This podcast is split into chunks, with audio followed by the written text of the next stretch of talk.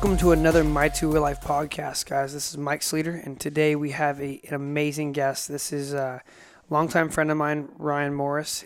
Um, he's had one hell of a career in racing, from ranging from 2002 to 2012 as a pro, riding for teams like Pro Circuit, Yamaha of Troy, um, Red Bull KTM. Um, he's re- he's really done it all. He uh, is now the race team coordinator for Red Bull KTM as well as test rider. Um, works with the production team as well. Um, he, he is a very very intelligent man with a lot of knowledge and it, it's a good one guys. This is the longest podcast i've done. We do go through his whole career step year by year and he's so well spoken. I can't i can't say enough about how how polished ryan is as a human. Very technical. He's extremely ocd and it, you'll sit back and, and, and just just unfathomably how how he can overcome these these lows and highs and highs and lows and be better each time he comes back until that the that nasty crash with Trey Canard. So Ryan's going to walk you through that. But before we do that, I'd like to thank the sponsor of this podcast. Uh, uh, we're switching it up a little bit. Um, this podcast now is presented by Ride StaCyc. The folks at Ride StaCyc have uh, changed the game in learning to ride a motorcycle. That all new 12E, 16E, um, and that Harley Davidson IronE. Um, they uh, ride sooner, ride StaCyc, man. Uh, get over there, check out what they're doing at StaCyc.com. It's it's uh, th- my boys ride it. If you're looking to get your kid riding, I suggest you you ride one of those bikes. It's it's a no brainer. Uh, Maxima Racing Oils. What can I say? Best lubricant oil in the business. My favorite product from them, believe it or not, is suspension clean. The smell. It's not as abrasive as contact cleaner for certain things. I use it daily when I'm working in the garage, cleaning the bench, cleaning plastics. And then now coming right up next, that's that matte cleaner, uh, the matte cleaner, spray matte cleaner um, for that carbon fiber from a mountain bike, even for some plastic stuff. I don't want that SC1 grease. I mean, I, you gotta love SC1, but that that uh, matte cleaner is great. And of course, I'm a Castor 927 guy in my two strokes, so thank you for Maxima for always backing this.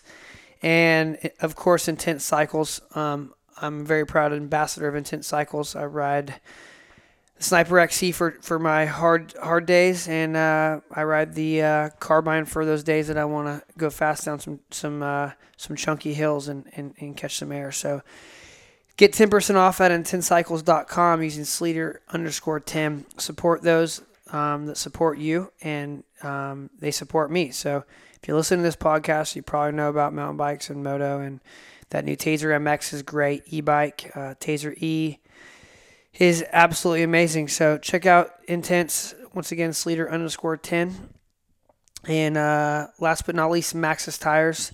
They've been a partner of mine for a few years now, and it's the most underrated tire in the market. Used by uh, Jerry McGrath, Axell Hodges. If you're wondering how Axell Hodges can do those unreal stoppies and control that front tire. It's it's why he's using Maxxis. Um, from my truck to my moto to my bicycle to my BMX bike, Maxxis is the tires I use even in my truck. Um, check out MaxxisTires.com. The new Razr AT is an amazing truck tire. So check it out, guys. This podcast is great have a good. It's a good listen. Two hours long of uh, the story of Ryan Morais. There's no commercial breaks. I'm getting all up front, so you can uh, just have a good listen through this on your drive back and forth from work. Have a good one, guys. It's a good listen. Cheers.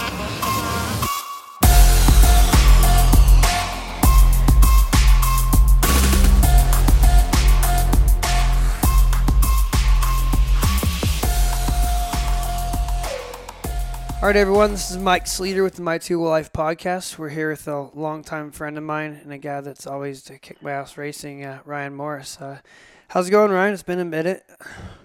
Yeah, not bad, man. Just uh, beginning January, so that time. Um, some late nights at the shop and just uh, getting everything ready for the 21 season. It's been uh, how many years have you um, had that January feeling, dude? It's been a long time. I was digging in the, digging in the archives, Uh, 2002, right? Uh, n- well, no, 2002 would have been my first year. And Yeah. then, so my last year racing was 2012. But that, since 2002, January has been a heavy year for you. A heavy month, sorry. No, for sure. Yeah, yeah, for sure. I mean, it's uh always. I mean, I think a little more relaxing as far as stress on the rider side than on the side I am now. But then, um, just uh, expectation level obviously is a little bit different. Well, that's something that you bring up is expectation. And um, growing up as an amateur, you were very successful young, and I kind of didn't really start ramping up racing seriously till I was like 16, and learned quite a bit about you. You know, you're from Turlock, correct? Turlock, California. Yep. Up in NorCal, had the wide wheels and the, the lifted F250. Yeah. Well, I would say more. I would say more Central Valley Yeah. than North. But uh, yeah, lots of uh, just dairies and farmland. Yeah, man. I, I was lucky enough when one year me and Logan Darien, our good friend, a mutual friend, we got to go up and see your place, and yeah, it is dairy farmland, man. But uh, Yeah. if you don't mind, kind of touch how many touch a little bit on your amateur racing career. Not, not you know not to go too in depth, but you were quite successful um, heading into the pros, correct? Yeah, I mean, I had some good. Obviously, my amateur career didn't really until my I would say my later years on an 80. I wasn't really dominant or or that much of a competition. And then once um, like my last year in the last couple years in the 80 class, I was uh, pretty dominant and won Loretta's and, and went pretty good. And then once I got on big bikes, it kind of kind of carried over and um, had a couple years that were kind of up and down, um, just with injury and, and whatnot. But um, yeah, I mean, I, I would say I had a, a decent amateur career. I mean, obviously there's kids out there with a lot better ones, but um, the the thing that I can honestly say is I had fun doing it. Um, my parents were pretty, I would say, pretty chill. Like obviously when you're there and everything's serious, but like during during local racing or whatever, if I didn't want to race, they would let me stay home. Um, obviously, I wasn't allowed to like be a typical teenager going out and doing other things. But as far as like racing side, they were um, pretty relaxed on me. It didn't really um, yell at me at the races or put too much uh, pressure on me on the day of. So yeah, yeah, yeah, that's interesting you say that. Um, my first, you know, I, I, I would read cycle news and you know see from in Central NorCal races, Hangtown, East Street, whatnot. yeah, And then I think I remember World Mini one year. I just seen this insane like mini semi with your bikes, and I was just like, oh my gosh, this guy is so badass. And that attention to detail that you still carry over like in your late thirties, where did where did that whole setup come from? I mean, literally, you had, and I think it was it Chase Chase Reed. Who was with? Who was the other kid with you, or what? Or was there? I could be wrong. yeah, yeah. So Minios, uh, one year Chase did ride with us, and it was kind of a um, a no fear deal. That's like when the no fear gear first came out, and then me and Chase were both Yamaha riders, and so we were both no fear riders. So for that thing, um, we kind of did like I guess a team effort kind of looking thing. So we It always had the same gear. They had the same helmets painted. Malcolm and Cassie kind of lined a lot of that stuff up.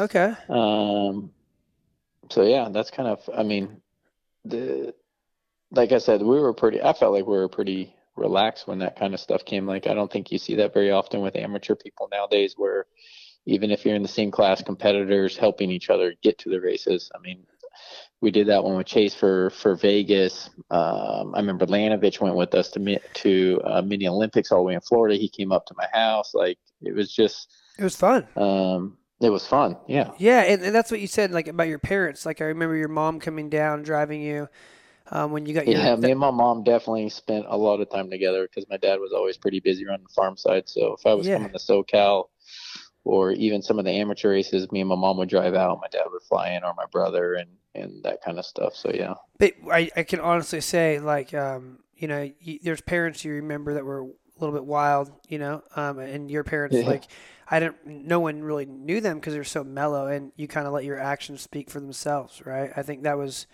the- Your your gear, everything was always so tidy. Like to this day, like everything was so clean and tidy. Your bikes, your look, it was always. I would say, I would say that habit of of being super tidy, OCD ish, uh, came from it came from my brother. I mean, my Okay. brother was always that way and always stayed on me when I was little about making things clean and being organized. And he used to hate it when their garage was a mess. And so I think that just kind of kind of just that's where my habit of yeah, my habit of that kind of style carried over from my brother. I've always been envious, man. When we out testing and you're like just so dialed, and I'm a little bit more squirrely, that's for sure. And your brother, I remember my first um, recollection of your brother. You know, I knew of him racing, but we raced in uh, it was Oak Hill, I believe. Yeah. And we were Yeah. in the 250B class, and I was I could have probably done pretty well. I could won a title, and there was a rhythm section before, uh, like in the middle of the track, parallel to the finish line. Like you know, you go triple triple if you're kind of gnarly, and I was doing it, doing it, and then I fully endoed, like just like just weeded, and then so I was pretty banged up. And then in our heat race or Moto One or whatever, I remember your brother. They had the tabletops next to the next to the wall before he went right. You know? Yeah. And he kind of Yeah. looks over and just pinches me up against the wall and added insult to injury and like ate shit again. But I'm like, this motherfucker, like, you know, Uh, Morais's no, brother. I mean, he was fast, I dude. mean, he was yeah, he was a good rider. Unfortunately, he uh, dealt with crashing a lot, which he was pretty known for. And um, he yeah, he just just decided to kind of hang it up after he'd um, uh, broke his navicular bone, I think, for the third time, and it ended up dying. And this was a long time ago. So I mean, bone graft and that kind of stuff wasn't really as popular as it is now. Yeah, And so it was just kind of like it was time, like yeah. for him. So, So it was a true. I mean, it was cool. It's a true. It was a true family outing for you and your parents, right? Your brother, you, you know, your mom and dad going to the races, doing what you love to do, right? yeah, exactly. And and when I was younger, like 60s and first 80s, like my brother was actually real like he was the better one. He um I remember one year we went to Lake Whitney. He actually won four titles there. And Wow. He was he was really good. Just had a hard time keeping her on two wheels. Yeah, it's uh, my younger brother. Same thing. We know that Cole is a bit of a squirrel, and um, it's it's weird how that works, right? He had speed, but it's just something. I think you're either kind of born with it or not, right? Like kind of keeping it together. And you've always been so calculated, but uh, yeah. So your amateur career, you your A class year. How'd your A class year go? Like going into your pro year, how'd that final like outing going B and A like kind of wrap Um, that wrap like wrap that up as like Yeah, I would say it, it started out a little rough my first A race because, I mean, I I don't know. I did like I said, we did things a little bit different. So I had actually just come off uh, breaking my pelvis and dislocating my hip, and so I was off the bike for six months, I think, six seven months, and I literally had like a month to prepare for uh, mini O's in Florida. So I went to mini O's for my first A race and my first race back from being hurt. Jeez. And I think I cartwheeled every moto but one. So it was a rough. Like I had the speed, I just didn't have the fitness and and the, I guess, the race craft that I needed to do it at that point. So um, it was a big learning experience for me. Went home and put my head down and went to work and. Um, the rest of the year was pretty good. Um, Loretta's, I ended up going away with two seconds at Loretta's from the A class in pro sport. Um, And who and who in- was beating you at that time? so in, I think it was in the pro sport, Stu beat me. Okay, yeah, I- that guy actually did okay as And a pro. then- I think. yeah. And then in the, or maybe it was A, I can't remember which way it was. And then the other class, Shorty beat me. We actually were, me, him, and Chase Reed were tied going into the last moto. I went uh 3 1. Shorty went 1 3, and then Chase went 2 2. So we were tied going into the last moto. It's pretty rad, man. I, yeah, I ended up getting the whole shot, pulled like, I had a decent lead. I think it was like 10, 12 seconds, and I got a flat. Um, and at so Loretta's, which is very second. rare.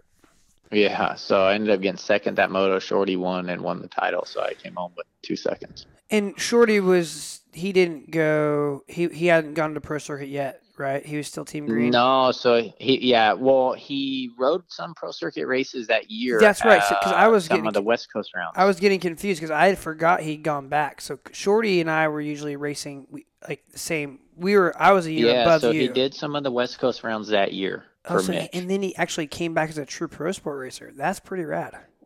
Yeah. Okay, so that's that's a lot of experience and and and confidence to go back to A, like you, you or pro sport. You're pretty damn like, and there was at that time we had a 125 pro sport, 250 pro sport, 125A, and 250A. Yeah. right. The classes were a lot different then. Yeah, so in in my opinion, like it was pretty. Me and Tim Carter got into it when I was working with Orange Brigade, and the, all the classes were kind of still the same. And I'm like, everyone's dodging everyone. This isn't truly the best guys racing the best guys because you, you know, you'd have a fast couple fast A guys, a couple fast pro sport guys, but now it's Yeah. a, I would I would say it's a lot cleaner from a OEM perspective when you're when you're scouting guys to see. Would, would you agree?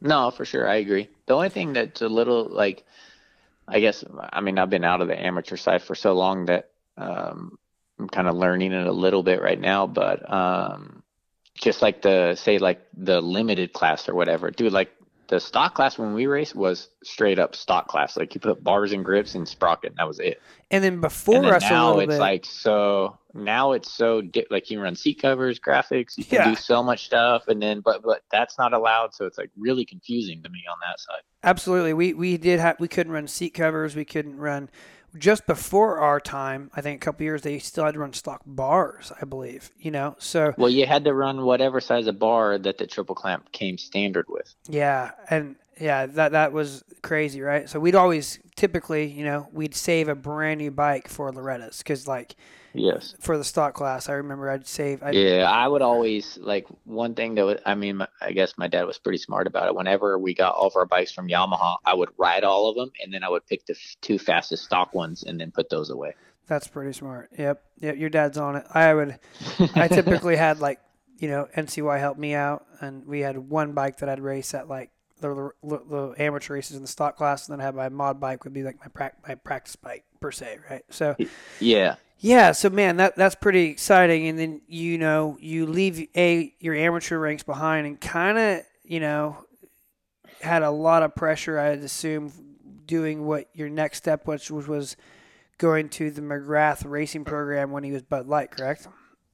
Yeah, so that was. I mean, even then, it wasn't. I mean, I don't know if it's because I was young, so young at the time that I didn't really look at it. Like, I guess looking back on it now, like realizing the team that I was on and the people and stuff, like it was a lot of like the atmosphere and stuff. But then I, when I was in it, it was still just same. Like I was just riding dirt bikes. I was happy, you know. Yeah, we had we had we had Um, the same engine builder, Tom Morgan, building our motors. Um, Yeah, so Tom was doing my engines, Ross doing suspension, Little D, I was ran their FMF stuff forever, and um, it kind of started out like I came down and stayed down here and rode some Supercross, and it was just kind of like, oh, let's see how you do, let's see, you know, what kind of progress you make, and if if maybe if you're ready, we'll go for it. That's kind of like how the whole thing started, and I was like, okay. Um, so I came down here, moved in with uh, Big B, who was truck driver. Um, stayed with him, and then I think it was maybe probably December was when we kind of decided, like, yeah, okay, yeah, like I feel like my speed's good enough, like we'll go for it. And so then that's kind of when everything started happening. I remember uh, we rode a lot at the Elsinore Supercross track that Peters built, and that was pretty rad track at the time. Um, yeah, it was for like in what was that 2002 right so it was pretty, pretty we were all 125s and i remember uh, Mhm. metzger was trying to make a return to racing dude and we're all Yep, we're all yep. sitting down at the in the like the hole right because they, they took a bunch of dirt so when we Yeah. parked we were down in a hole and i remember all of us sitting down there like all those privateer guys and you know you, you were pretty like to yourself and you got a really tight program so us squirrels in our Mm-hmm. trucks were watching and metzger and all his knuckleheads were like, "Go go after Morais!" Like this kid that's just like dialed. Like it looked a lot, you know, like you're making a million bucks a year. So he hops on the track and tries to run you down, and you laid the wood to him, and he was he you would have thought he was going to, for a fifty thousand dollar purse, and you know you were what seventeen at the time, you know, like eighteen. uh, I would have been 18. Yeah, Yeah, I mean, it just it was just funny, like the difference in, in you know, you're trying to get going, and this guy's picking on a kid, right? Like he he was probably 26, trying to make a return, and I just I just remember these little moments, right? And I was like, man, and the whoops were nasty there, hard pack, but the track had a lot to offer because it was like double the width, kind of similar to Castillo's. no, for sure. Kind of similar to Castillo Ranch early days, where it's like double the width and like almost double the size. So Yeah, and I remember at one point even because the whoops were I remember the track kind of. I remember the whoops were in the middle of the track, and it actually had like a split lane where if you went one side the whoops were smaller, and if you went to the other side they were bigger, which was pretty cool for like confidence wise, like absolutely. having two different sets. I think me and Logan um, probably broke like 15 levers trying to learn how to go through whoops. And then Mike, Mike, Mike, Mike Craig comes up to us. He's like, "Man, you just seem to shift to like fifth. We're like, "What?" I think we were in seriously second gear, like trying to figure it out. Yeah. Like, nee, nee, and then trying to understand like up a gear or two gears and and figure it out. So there's a lot of t- that the whole air time, man. It's just so much learning and. We, we were kind of being thrown to the wolves, right? I feel like that's when tracks were starting to get more scaled, like understanding like for sure. like the earlier guys had it tougher like they'd show up to a race and things they never saw but like right around 2 Mm-hmm. i think they started getting scaled with 353s like on offs um, and and we were kind of like on the front side of getting safer tracks in supercross and, Yeah. and more But they built some serious whoops then. dude i'm glad you said that because i remember just like it was like going through volkswagen bugs right and they were big. They weren't. like They were bigger than they are now. That's for sure. And then, and and Yeah. they, you couldn't roll them in practice. You could not roll Nope. them. You could not jump through them until probably main event. You know when they got like the dirt fell in the And middle. if you were jumping, you were doubling. yeah, absolutely. You weren't like wheel tapping four. No. so you're you go talk a little bit about going into A one and and you know what transpired in 02. Yeah, so uh, went went to Anaheim one that year for my rookie year, and um, practice went good. I set some. I remember doing some decent time. Um, I rode in the, I guess you would call it privateer practice or whatever.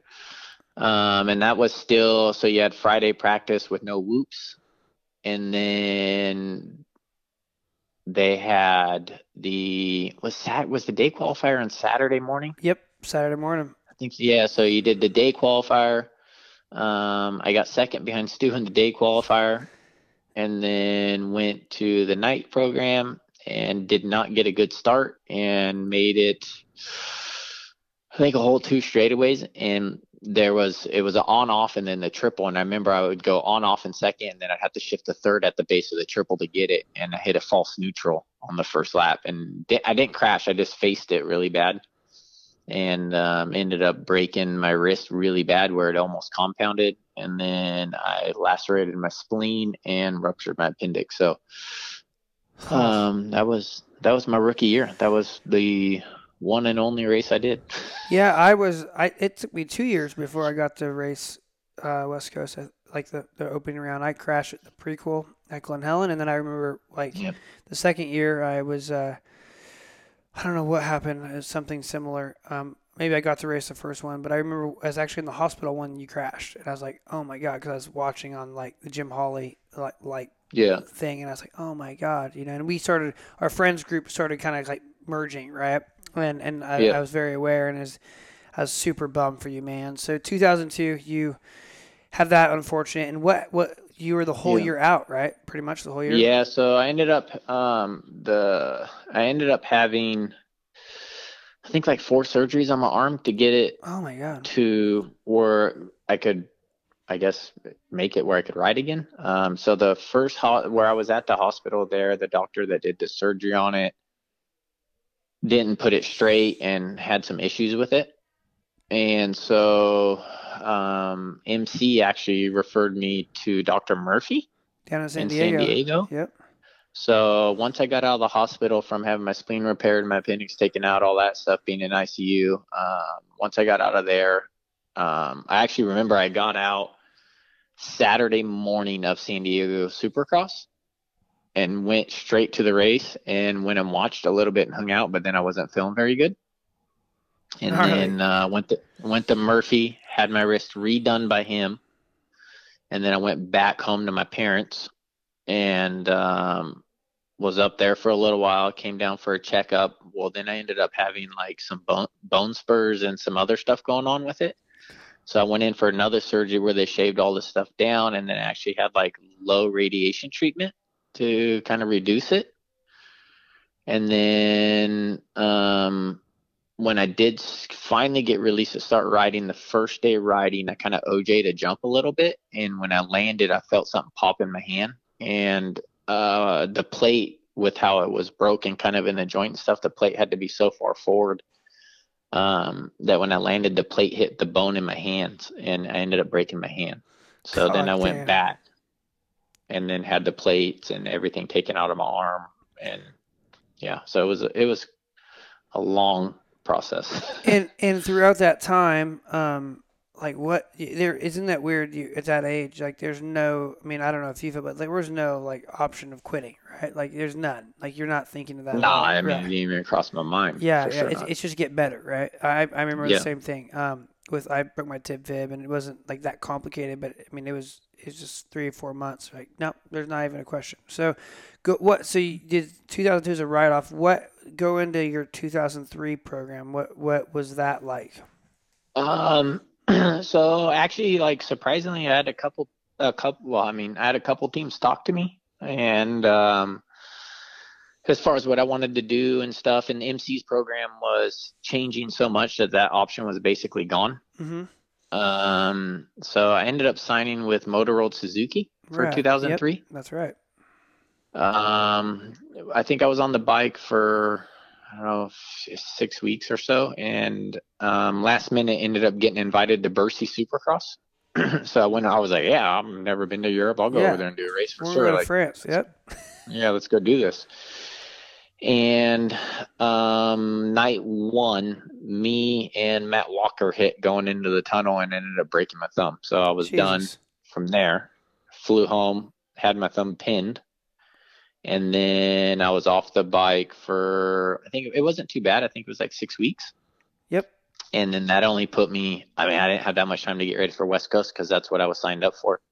So um, just kind of did what I could to get ready for Anaheim, um, and did so so. Struggled through the night. I made the main, but I kind of struggled. I think I ended up like I don't know, maybe 13th or something.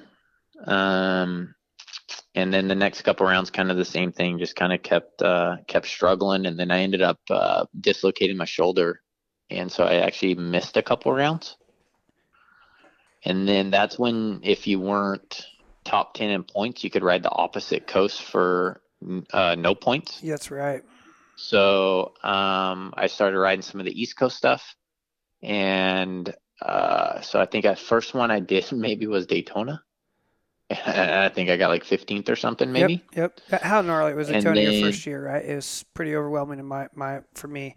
Yeah. I was like, for sure. They're going to grade those reps, right? So, I was so, I mean, looking back, my, I mean, my fitness and my whole program was for sure terrible. All I did was ride. Like, that's all I knew. Mm-hmm. Um, and then I can't remember what round it was. I ended up colliding with someone else and going down and broke my collarbone. Jeez. But I had like had basically shattered it. Fuck. So that was that was the rest of my my 2003 year right there. So oh, flew man. home, back to back. Had my collarbone. Yeah, had my collarbone plated and had all that stuff done. Waited the proper amount. Started riding. The first week that I started riding, I went out and I was getting ready for outdoors. And I went to Central Yep. Oh yeah, that place is gnarly. Right behind yeah. Tuscany Hills, right? Uh, right there. Yeah. Yep. I was out there doing motos and ended up cartwheeling and ended up bending the plate in my collarbone. Jesus. So I had to re I had to go back in. They had to take the plate out and then I had to have a bone graft off my hip because the bone they did like a cadaver bone the first surgery and my body basically rejected it so it was soft. It didn't really uh, it didn't harden so that's why it bent so easy. And so, um, yeah, had that done, and then that was that was my oath. That was my 2003 career. And dude, just it's just like like I man, I I didn't have as traumatic, but I had very similar things. And would you say like those three those you know three years, you know two years? it, would you chalk it up to like just not being prepared a little bit too? Like you know, like first, I mean, yeah, for sure. I like I, I definitely think, not not fit enough, not strong enough, and and the speed that was required of you, you had to be.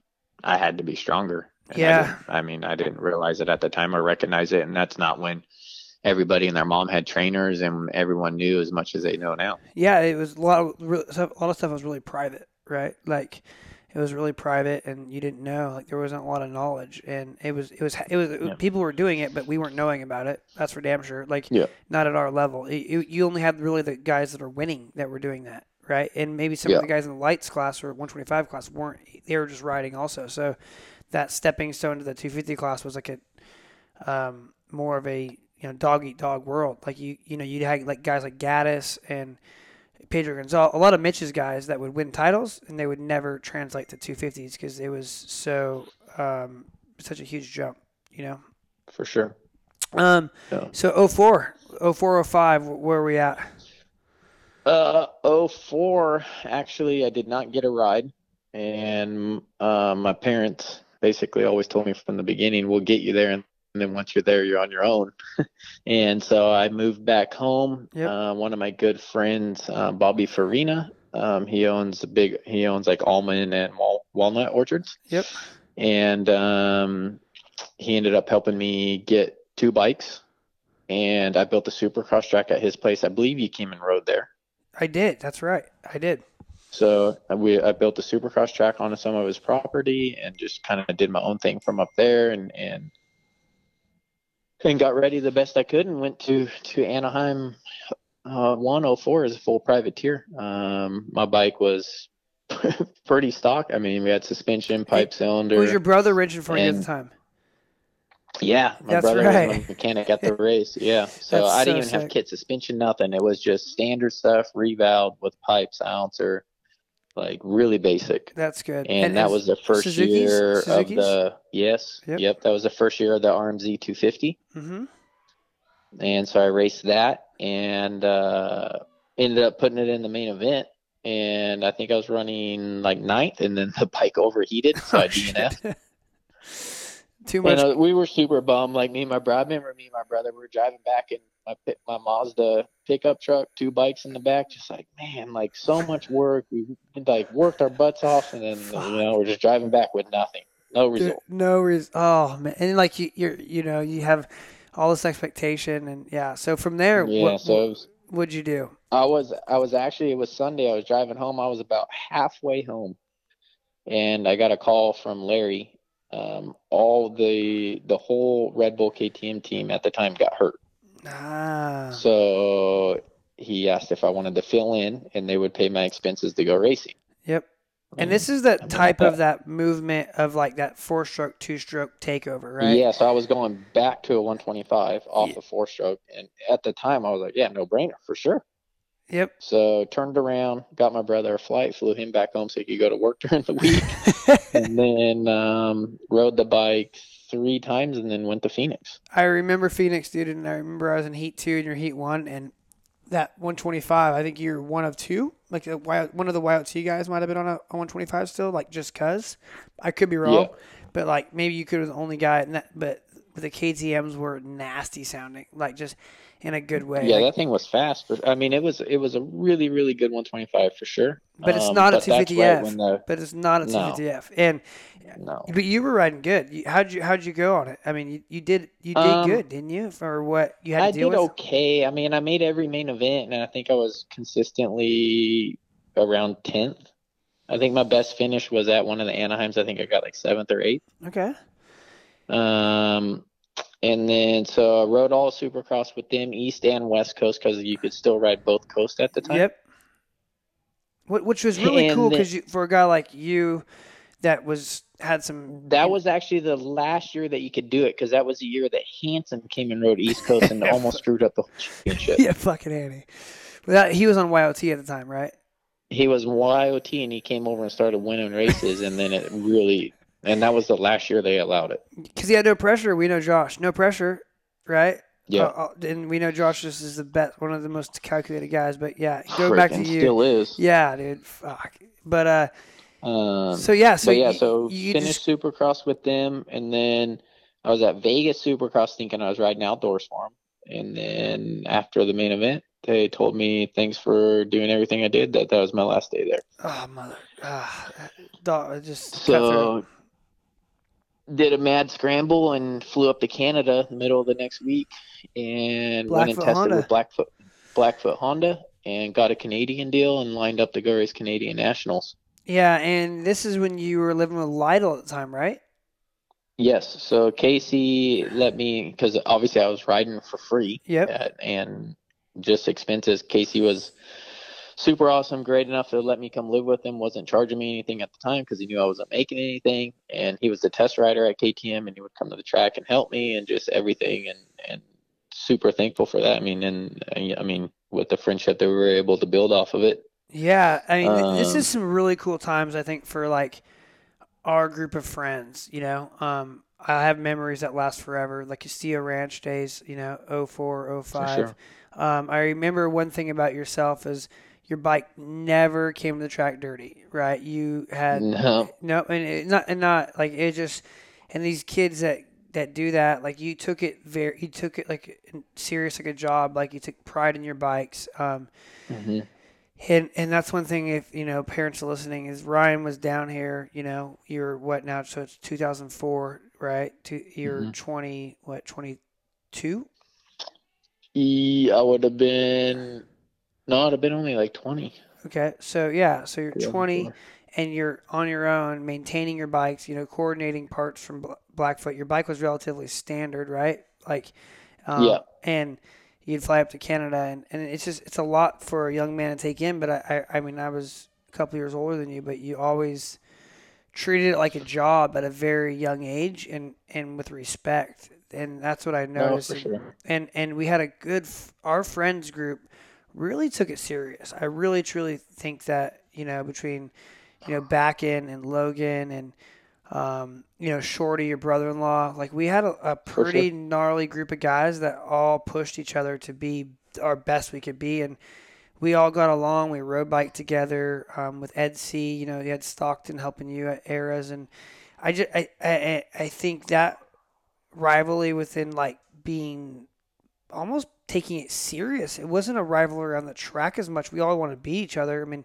I was a bit off you guys, but just to treat it like a job, I think was was very cool. You know.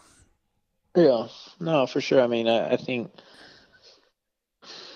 the, that kind of treating it that way obviously goes a long ways, and then not only that, just the I feel like the respect that you get from other people when they notice the work and and just the, everything that you're doing to try to be the best you can. And, and I was always kind of, I guess, in a way, like told like, hey, you you take it serious, you do everything you need to do, and you treat people the way you want to be treated. Yeah. So you're up in Canada, man, and this is where it gets like things start going right. You know, you're, yeah, you're so, winning races. You're winning races, right? You're you're. So my first race with Blackfoot was actually Hangtown. So they came down. Um, for the Hangtown National. I remember this. And it was it was uh, me, JSR, Damon Huffman, and Dusty Klatt. And um, I actually remember when I went up for the test, I was talking to Damon. That's the first time I'd met him and just talked to him up there for a while and just about how for him like that kind of when he went up there that was kind of like motivated him again and just kind of was enjoying racing again and everything and so it was cool to spend time with him. But uh, went to Hangtown, first practice out. The race bike that they brought down for me that had like that was a legit race bike, one of theirs.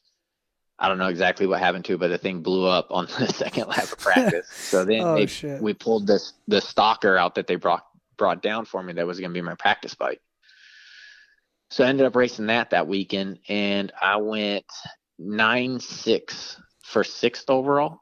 That's impressive, up, dude on a like I, I was. Well, yeah. I kind of went in there with, I guess, a chip. I don't know if a chip on my shoulder is the correct word, but I kind of went prove. in there like, all right, like you let me go, like I'm gonna prove something to you guys. Yep. And the only one that beat me that day was Rhino on that team.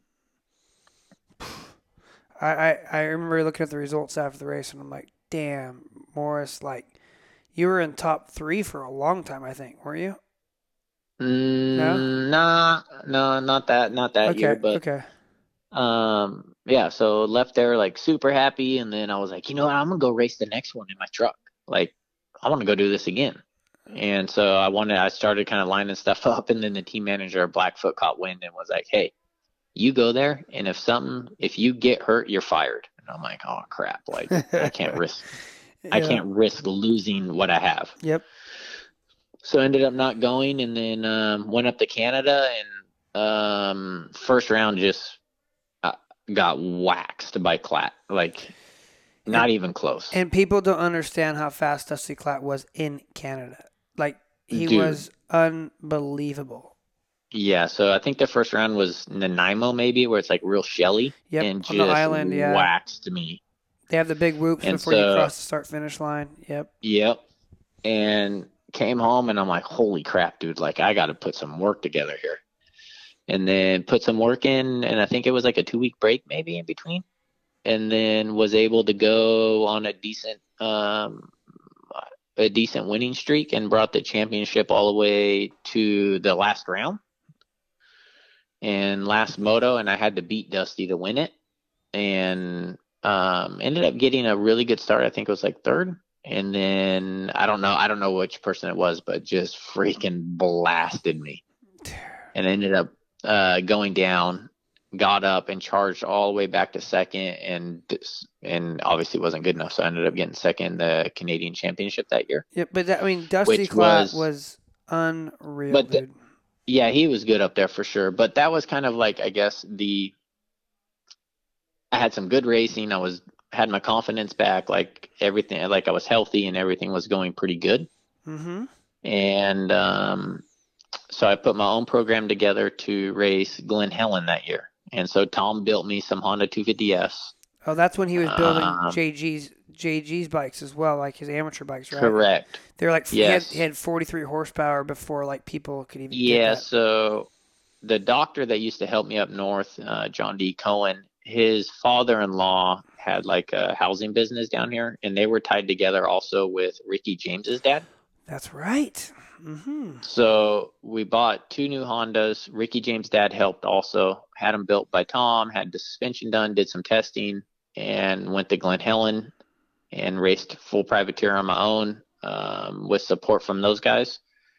And ended up, I think I went like maybe 11 DNF because I got a flat.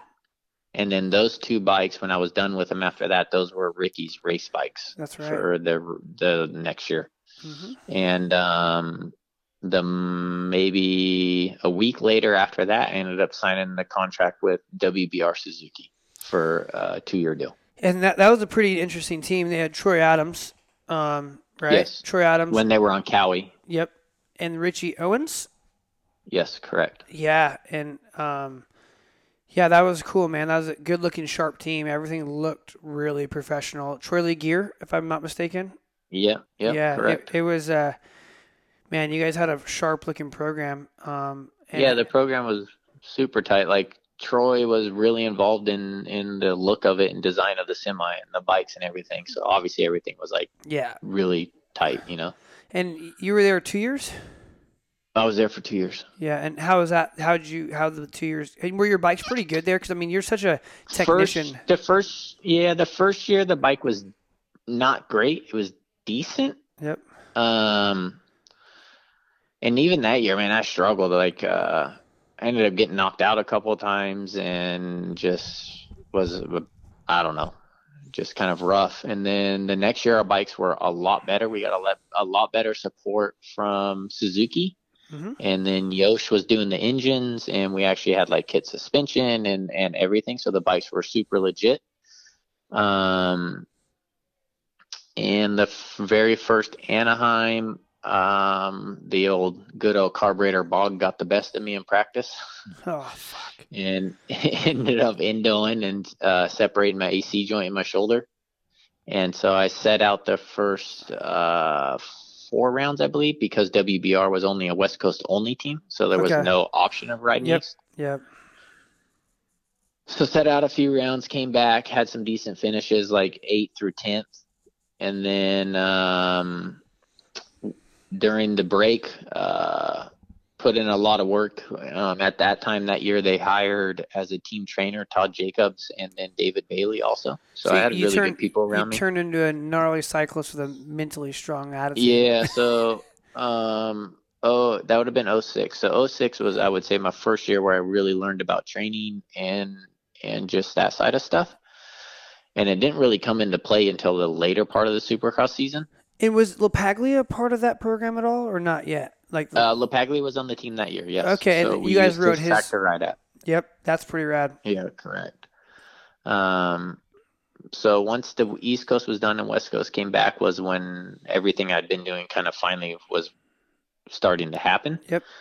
And uh, then I started being a top five guy and went to Vegas that year also and got fifth in the shootout. And um, yeah, so it was goes- everything kind of rolled pretty good. And that's when uh, y- YOT starts looking at you, right? Yeah, so that's when the Yamaha Troy stuff kind of started happening, and then um, I went to Hangtown for outdoors. The first round, I don't, I don't even remember what happened. It couldn't have been good if I don't remember. and uh, raced. I'm trying to remember. I did a few rounds and then I ended up getting knocked out again. So then I was I had to take some time off because it was like a decent one. Yep. Yep. And then um And and all these injuries, did you once again like you know little things here and there? Did you ever like? It was just like within our friend circle, man. We all were like, I think there's times that we all were hurt together. It was the weirdest thing, right? And yeah, for I- sure. and none of us were ever. It was like we always. What was weird is we always came back faster. I think like not many of Yeah. us went backwards, right? We never got wrapped up. Yeah, we had some fun. We partied here and there, but not. Man, we took it so serious. If anything, we overtrained once we started like figuring out training. I think. I would say that for me, like 06, and I think that's why I kind of struggled outdoors too, was when I kind of learned about overtraining. Um, I mean, we would go freaking like Todd was obviously like an Ironman triathlete, Yeah, yeah. like super gnarly, do lots of volume, and I think that kind of hurt Zapped me a little bit Yep. at that at that time. But I think you need to go through that to learn, to know your limit, basically. Like if you don't ever go to that point, then you don't know. That's what Dunge told me So about I'm Osho. thankful for that that time yep. because I learned a lot. Yep. Um, and then yeah, I ended up getting the Yamaha Troy deal at the end of that year. Signed my contract Monday morning at breakfast, and we went to Elsinore. Yeah, dude, I was there. I don't know if you remember that. I was there. Yeah, Big so I rhythm. signed my contract at. Coco's. Did you guys go to morning. Coco's? I think we might have. I don't remember. And signed my contract. Went to Elsinore, and just ate shit like Yeah. cartwheeled myself. Big massive. rhythm. Dang was out there with you, I believe. Yeah. So Big rhythm we- section, and it was the bike. It was a bike failure, wasn't it? Yeah. So um, at the time they ran a slipper clutch, and Ah. something happened to the clutch, and so that's what happened to me, and I ended up breaking both my arms. Dude, you were going so fast at the time too. I remember like it and was. so that was yeah. I mean the ink was barely even dry on the contract, and I ended up breaking both my wrists, having surgery on both of them, um, and then so automatically I was uh, I was East Coast, like that's what you're that's racing. it. That's it. um, kind of took everything that I'd learned the year before. Um, and then I actually ended up hiring Michael Johnson, who Shorty was working with, Yep. and ended up training with him that year. And so when I started riding, I was actually pretty decent fit from where I had been. Yep. And um, went to the went to the East Coast, and the first East Coast round, um, I think I got fifth, which I was like super ecstatic about. And then went to the next round and ended up getting second. And then everything kind of continued really good for me from that year. From there, um, I held the points lead, had a couple more podiums, some heat race wins, and um, We went all the way down to the final round. And we're in St. Louis. Was it St. Louis? Detroit. Detroit. Yeah, I was on the I was on that um 07 450 um and I didn't make the main um the, the KTM and that thing was a bit of a handful, right? I was Yeah. developing that bike and I, if I'm not mistaken, man, I don't want to speak for you, but I remember watching, dude, and, and I think Hannah was there, your wife, and and Yeah. and I, I wasn't sitting with her, but I remember, and you're you're, you're in the you're in the mix, and you're battling Townley, right? Like Townley and you for the title. Am I, am I- well, in the heat, in the heat race, me yeah, yeah. So Townley was the guy that was battling for the championship, and in the heat race, we were we were going back and forth. It was a, a good, clean race. Like we neither one of us did anything stupid. We raced clean, and it was it was a good head to head race. And uh, main event, uh, got a second place start behind Dunge, Mm. and Townley didn't get that good a start. And on, I believe, lap three or four, I landed off the side of the track a little bit, like coming into the corner, and the how the pocket was, I like G'd out really hard on the berm, and ended up stalling the bike. Dude. Well, we ran a slipper clutch, so I couldn't bump start it. I tried bump starting when I was still rolling, but I couldn't bump start because the clutch would just slip Yep. when you did that. Yep. And I remember was that, dude. electric. This was before electric start. And you we had to go had top dead start button. Top dead center, Yeah, oh, dude. And I just remember Yeah. watching Hannah just fucking like break, like just So like, oh I got it started and then just put my head down and went to work and I ended up getting fourth that night and Townley got second. If I just needed one more position because I ended up losing the championship by two points. What a heartbreak. What goes through your mind, man, when you come across the finish line and you, you know, you kind of know, but you don't know? I mean, was it uh, yeah, I mean, with all those trials and tough. Obviously, tribulations? You had five years of just the gnarliest ups and downs. So you're finishing off with a second in the series, which is great. I mean, insane. But you Yeah, were so sure. close. You were leading the points at a time. Nah, yeah, it was a. I mean, it was it was tough. Like I achieved every goal I set for myself and above that. But when you have that that, I guess what you've grown up wanting, like so close, and then it's gone, it's uh, pretty frustrating. Um, but you can't, as a, as an athlete, you can't dwell on it. That you know, you next day it's done, it's over with, back to work. Yep. And then outdoors, dude, like we, we talk about supercross a lot. You were like unconsciously like a, a supercross only racer. Yeah, unfortunately. Yeah, outdoors were always a, a bit of a struggle for me. Um, 07, I think I, I mean, I had some decent, I was consistently top 10 in like Yeah, around yeah. 10th, uh, 07. How good was that YOT bike? Was Um, it was it insane? Was it was it Yeah, like- I mean, 07, the 07, the bike was, it was pretty good. Um, and then compared to like the du- the WBR bike? What like the step? yeah, Like, no, it was, a, it was a lot, it was, the step was decent yep. for sure. Yeah.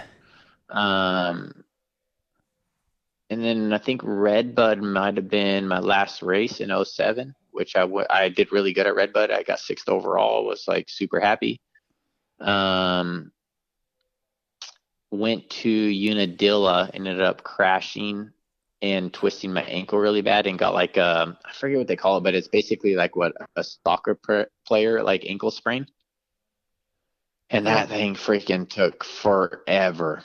So that was there. I think there was only a few rounds left. So I didn't finish the series, but I did over half of it, I would say. Um, and then 08, I was still at Yamaha Troy. Um, same thing, probably around around November. I was at LaPaglia's riding, and uh, ended up having a big crash and separated my AC joint even worse in the Ugh. one that I had. Um, punctured a lung, um, did some, and then se- and did some other stuff, like just a lot of internal stuff. Mm-hmm.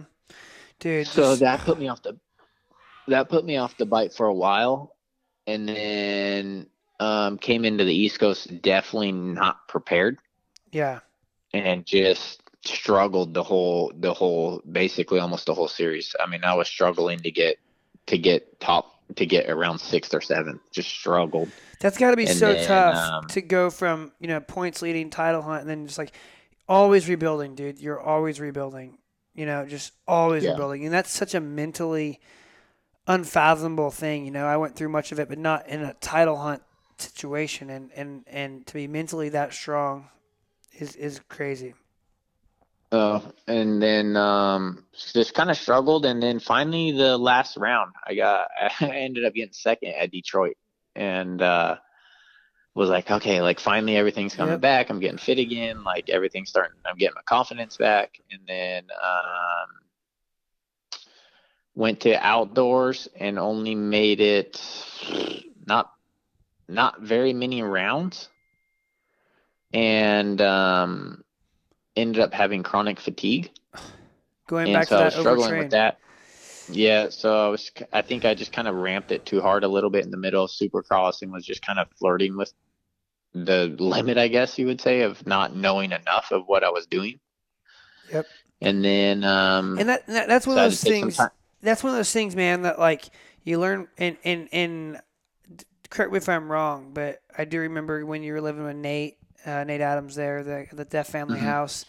You you know you, you kept your training and and you weren't a secretive guy to not tell us. You just didn't like you just had a journal. You paid attention to what you did. Um, so when there was times of struggle, you could look back, or times of success, you could keep a record. Correct? Like you're one of the For first sure. guys that I heard of that man, and I, I really um, I, t- I, I- did the same thing, dude. I, I copied you. I remember I remember you know you Yeah. telling us like, yeah, dude, like I. I, I think I, I had a problem or something, and you're like, "Well, do, do you know why?" Or you asked me the question. I'm like, "Uh, no." You're like, "Well, I do this," and I was like, "That makes perfect sense." So, on those good days, you know why? Like you keep a record. I I woke up, I slept good, I ate this, and if you look at a path, it's just like your bike, right? I had jetting this day, and and yeah, for and, sure. and uh, having those people around you and, and treating it like going back to treating it like a business the whole time is is something I learned from you. You know, um, I took it serious, but I was a little more, I guess, all over the place. You know, not as calculated. Yeah. So 08, But, you go um, to um, 09, you go to PC, right? Yeah, so well, 08, I came back and raced a couple rounds after my chronic fatigue, and ended up. I mean, I was at Washougal. I rode Friday practice, and my arm was hurting me really bad, and I was like, "Dude, I don't know what's going on. Like, I didn't crash. I don't do anything." So I went to the Asterisk mobile unit, and I had this kind of like little lump in my armpit, and so I showed Podner like, "Hey, man, my arm's killing me, and I got this little lump." Well, I ended up getting MRSA, which is a staph infection. Oh my god. And he's like, you need to get on a flight and get back home and go get that thing cut open and drained and get some antibiotics going. So I ended up. Do they know how you got that? Home. No, I mean, just I mean, if No. you if you weren't with Hannah, I mean, we could see maybe some dirty girls, but I mean, come on. no, definitely not. But no, it's it's super common in like high school wrestlers and stuff, just from Really? sweating and everything. Yeah. Okay. And you're the cleanest son And of a gun I've ever met in my life, so it's not like you're a Yeah, stinky sucker. So I flew home, went straight to the hospital, got it cut open, got it lanced, was on I had to go to the hospital every day for IV antibiotics and like just went through the ringer on that and so that was the end of the 08 season. Um, had no ride. Um, the Yamaha Troy deal was looking sketchy at this point. Our bikes weren't as good. Like everything, you could kind of go- see the writing on the wall Yeah, it was the going the- was going. It was going the wrong way, right? Like it, it Our wasn't. bikes were getting yeah, our bikes were getting slower as the year went on, just parts and just stuff like that. And uh, I didn't really have any other options, and I was really good friends with with uh, Dang Chris McAvoy, who was the team Yeah. manager at the time, and um, that was when they still had the U.S. Open. And so he said, "Here, I'll make a deal with you. You can continue to ride the bike, even though you're not under contract, and we'll take you and we'll go race this, and then hopefully you can get something." I That's was like, "Okay, so rad. Dang was that kind of guy too. Yeah. So um, just started riding Supercross and started putting in work and just getting ready for that. And then I think it was I, I and every day after I was done riding, I drove to Mitch's office and would go in and talk to him like, hey, like, because I knew you had a spot. Like, just give me a chance. I'll do whatever it takes. I won't let you down. And every day after I was done riding, I drive there. I drive like just bug them. That's so rad. And um, I think it was maybe a couple weeks before the U.S. Open was supposed to happen. Um, it was I don't I don't remember what day, but it was it was later at night because I was getting ready to go to bed, and um, I got a text from Mitch, and all it said was yes, and I was like, uh, and and Hannah was here, and I'm like, I don't know, like, do I call him? Like, what do I do? Like, I don't know what this means. Yeah, yeah, yeah. That's amazing, she's like, dude. And, and to ride for Mitch, like that's the, at our era, that's the pinnacle, dude. Yeah, so I mean, I'd been bugging him for freaking a month showing up at a shop every day. And so I'm like, all right, well, I'll call him. So I call. He's like, hello. And I'm like, hey, Mitch, this is Ryan. I was just, uh, I was just calling about your text that you sent me. Um, and he's like, oh man, I'm sorry, I sent that to the wrong person. You're joking. And like my me. heart literally stopped. You're I was just joking like, me, dude. Uh, I was just like, uh, okay. And he's like, no, I'm just kidding. You got the spot. Come down tomorrow. And I'm like, holy crap, no what a fucker, dude. That's the best, man. I just listened to his podcast with Ping, and Mitch is one guy I never got to really know, you know. Um, yeah. um, and to hear the story and, and I mean, it, tell me a little about working with Pro Circuit, man. And, and No, it was awesome. So even like, so I went down there the next day. Okay, here's your contract. There was no like, I was like, I don't care how much you're paying me. I don't care what it is. Just show me where I'm signing this thing. yeah, no stipulations, just fuck. Yeah, I don't really care. Just Let's go give me green. the- where I'm signing. yeah. Holy shit. And so I went down there, did the deal, and then he called me that night. I pro, I think it was probably about nine o'clock. What are you doing? I'm like, I'm getting ready to go to bed. He's like, You're not out celebrating? I'm like, No. I mean, I'm getting. ready. He's like, Okay, good. See you tomorrow. And I'm like, What the hell? Like, all right. yeah. And so from there, it was just um, he was actually pretty. I would say all the stories I'd heard about him going there, I was nervous. Like, okay, like they're be getting ready to get like your ass chewed. Like, you've got to be strong, you know. Yep. And honestly, I felt like me and Mitch hit it off. We had a really good relationship right away, and he was really calm with me, to be honest. Um, Well, you had your shit together, man, and I don't- I'm not trying to fluff you. I think a lot of guys, like you know, the Sorbies, the Matt Walkers, taking nothing, not talking crap on those guys, but like there are some squirrely dudes, and through your trials and yeah, but tribulations, even even like so Weimer was on the team that year and me and Jake became really good friends. Like Yep. right away we got along, like we tested together, rode together. Um Stroop and Pourcel were on the team that year and um they how did the ref go?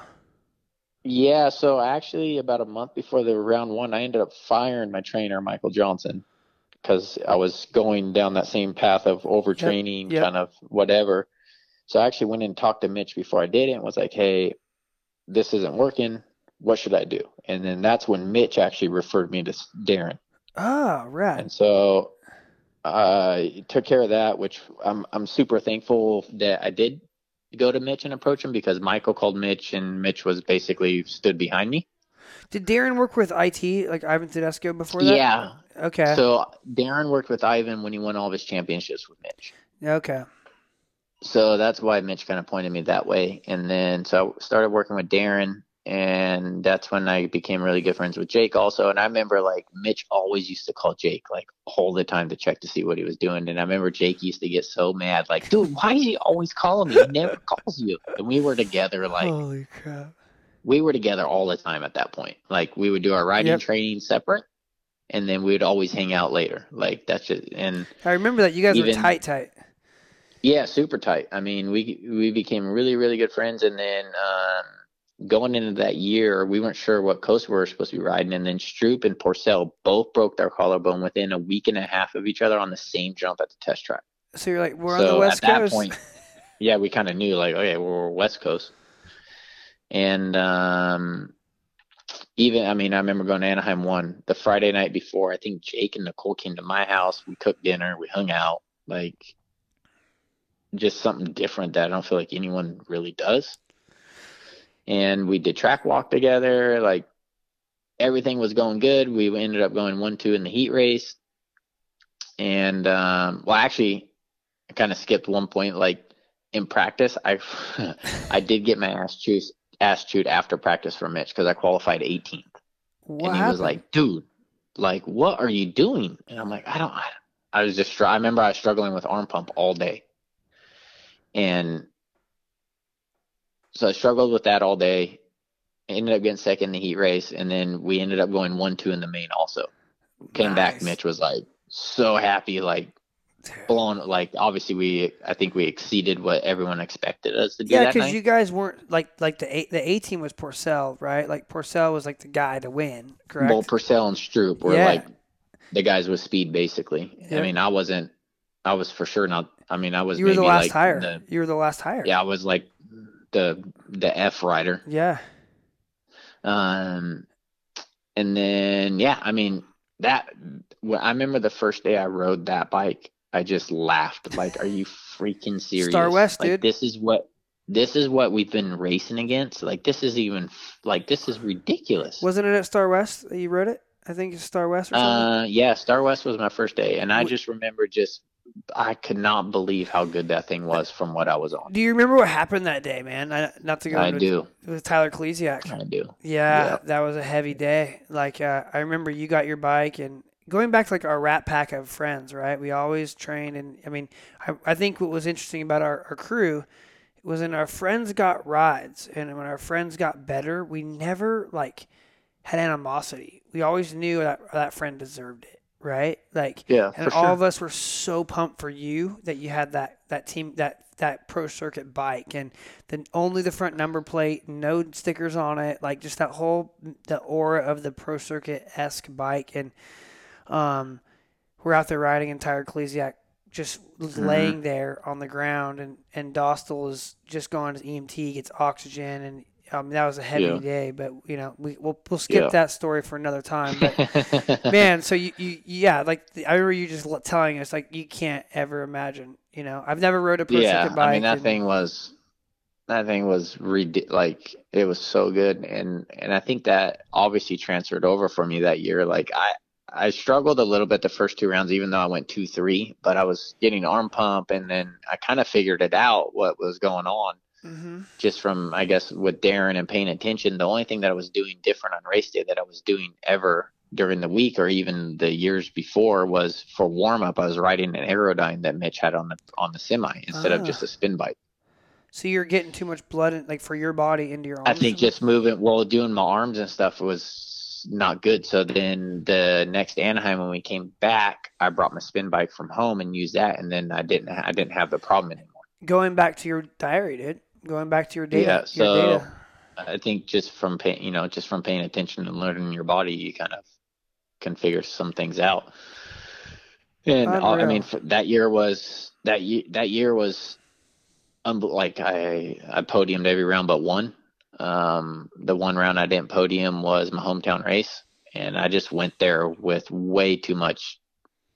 J- just wanting to go there and, and win, like Yep. that was my goal. There, was I wasn't going Oakland there to be on the Sa- podium. san fran It was San Francisco. yep Like I went there going like, okay, I'm gonna win this thing. Like I'm gonna do whatever it takes.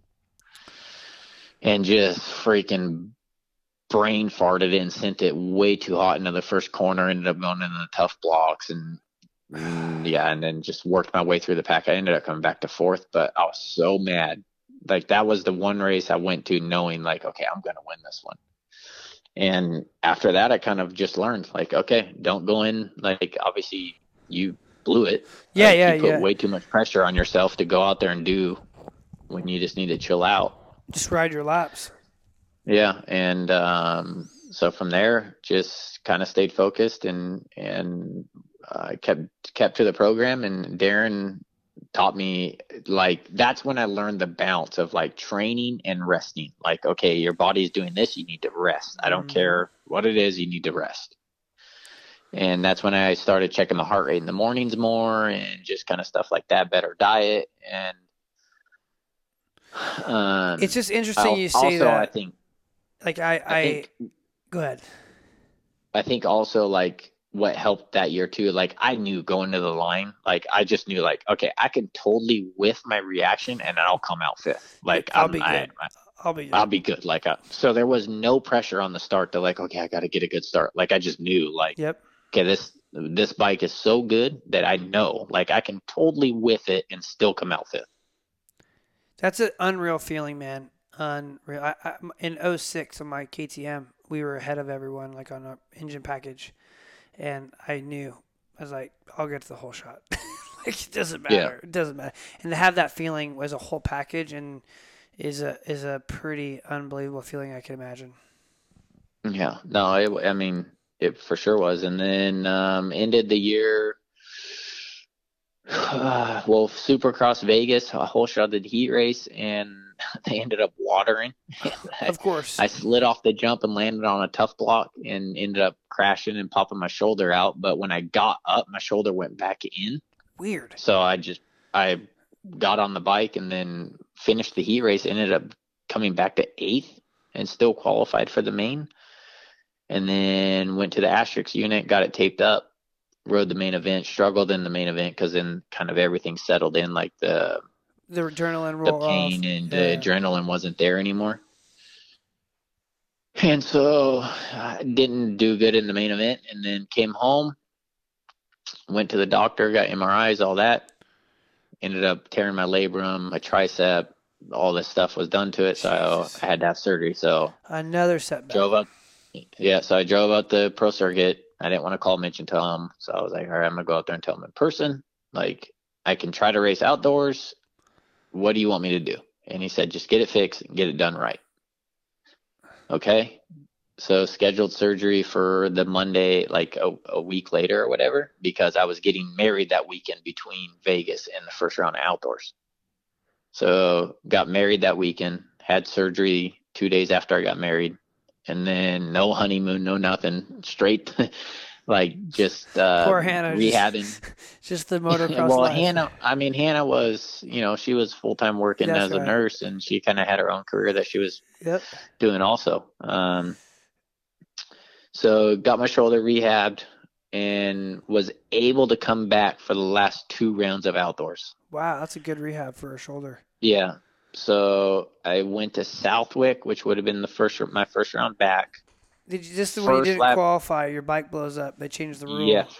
It's raining. It's one practice, and my bike seized before the green flag even came out. So if people listening to this podcast don't know, like typically the unseated practice is the fastest practice because it's just, it's like a freeway, like literally smooth Yeah. glass. So you were probably not. Were you in? You were in the seated practice, I'm assuming, right? Yeah, they because it was my first race back, and I was on pro circuit, Yeah. so I got to ride the good practice. Yep. Well, so yeah. yeah. so you go out there, you're getting used to it, and your bike blows up. So when you get times in that first practice, it's it's it's not possible usually. Well, it to- was only one practice that day Oh, it was raining. oh my gosh. Okay. So I only had one practice. Didn't even make it to the green flag. And then It's a they long had the ass flight, dude, to go all the way. well, they had the the like three lap consi race yep. while I was last gate pick, so I had to line up all the way outside, which is like Yeah. Not. impossible at Yep. Southwick. Yep. and uh, just terrible start and freaked out and started just riding over my head and ended up crashing and so I just straight up didn't qualify. Unreal feeling, dude. Oh. So flew all the way there, flew home, didn't even didn't even make the motos and just did what stuck to the routine and then went to Steel City, which would have been the final round. Yep. Uh, got my ass chewed after practice because I think I qualified 23rd. And then went out the first moto, got sixth. And, uh, And then second moto, got in a second turn pile up. And then I think I came back to like 12. and that's and the then, that's the pro um, circuit year, right? Yeah, so uh, Mitch didn't know what he was doing yet at the when that was done. Um, but Jake was going to Motocross of Nations, and Jake wanted to take some time off, but they had to do some testing for the Motocross of Nations bike because it required different fuel. Mm. So Mitch said, "I will continue to take care of you. Um, just help us develop our Motocross of Nations bike." I said, "Okay, deal." So ended up doing all the testing while Jake took a little bit of time off. And um, and then once Motocross of Nations was over, um, my deal was I was done there basically. So going like talking about testing and and Mitch, hmm when we you know you, you're arguably one of the best test riders I've in the world I, I would say um, when you were coming you know 02 03 04 working with Tom Morgan hmm did you, did you always really just love it or did it come easy to you or what what kind of gravitated your knowledge to testing and or when did it kind of click that you're really Uh, good at it was it or was it just a process that you loved I don't. I think it was just more of a process that I really enjoyed. Um, I don't know. Like honestly, it's just something that kind of as a as I was pro and I tested more and started doing more stuff, just kind of learning and really enjoyed the process of it. Mhm. Um, and I knew from basically at an early point in my pro career, like, all right, when I'm done, like I want to be like that was kind of like one of the things I want to do. Okay, I want to help develop race bikes when I'm done racing. Still, like I still want to ride good ah, bikes. so you actually had like a you had like a goal, like when it was done, like when you well, were I, done. Yeah, like that was something I wouldn't say. I don't know if I would say it was a goal, more of a dream. Like, oh, Yeah. dude, like I just enjoyed it. Yeah. And every team that I was kind of on, I kind of turned into the development guy. okay. Okay. Yeah. Yeah. And um, yeah, I don't know. It just kind of, uh, yeah, I, I think a lot of it maybe had to do with Larry um, Yep. Brooks Yep. from a young age, um, watching over me and helping me and going to the track with me and just and making me pay attention to stuff. Basically, I think is is how it all kind of came about. Basically, for me. Yeah, man, it's it's a it's a cool story how you, you know you've you you're you're very in tuned with the the bike and and delivering information. Um, I've got to work with you across the world doing it, and um, Yeah. yeah, it's it's a you know at a racing level than a production level. It's a very very unique craft that you have to to be able to, to ride as at the level you ride, and then give information um, at the same time. So you leave Mitch where it's and you go to Rockstar Yeah. Suzuki. So. Yeah, so once Mitch finally kind of gets his program figured out, and um, I ended up going to Rockstar Suzuki, when you which when was you leave Mitch, uh, or you and Mitch don't sort out something, um, did you after doing that like off season work were were were you shocked that you didn't get another shot? No, no. I mean, he was honestly. Mitch was straight up with me. Um, so Was it a lack of perform? Was there a lack of performance, or was it a stacked deck that he had coming through, or It combination of was- both? It was basically, I would say, a Kawasaki decision. Okay. So the Rockstar Suzuki team, which was Bobby Hewitt's um, Extreme Lights, whatever, Yep. like his program, they were Motorsport Cowie. And that's where Dean Wilson was supposed to originally go because he had a Cowie contract. But then they left Cowie and went to Suzuki, which left Dean with a Cowie contract, but nowhere really to go Okay. my contract was up, so they had to play. Basically, they had to put Dean there, and then I was the odd man out because my deal was They done. just shuffled you and Wilson.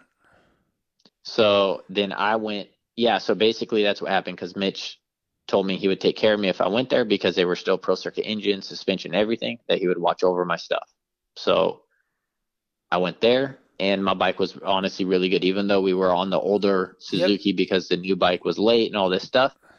But Mitch held his word for me, and my bike was really, really good, competitive. Obviously, I mean, I went. Um, I think we got our first bikes maybe six weeks before Anaheim.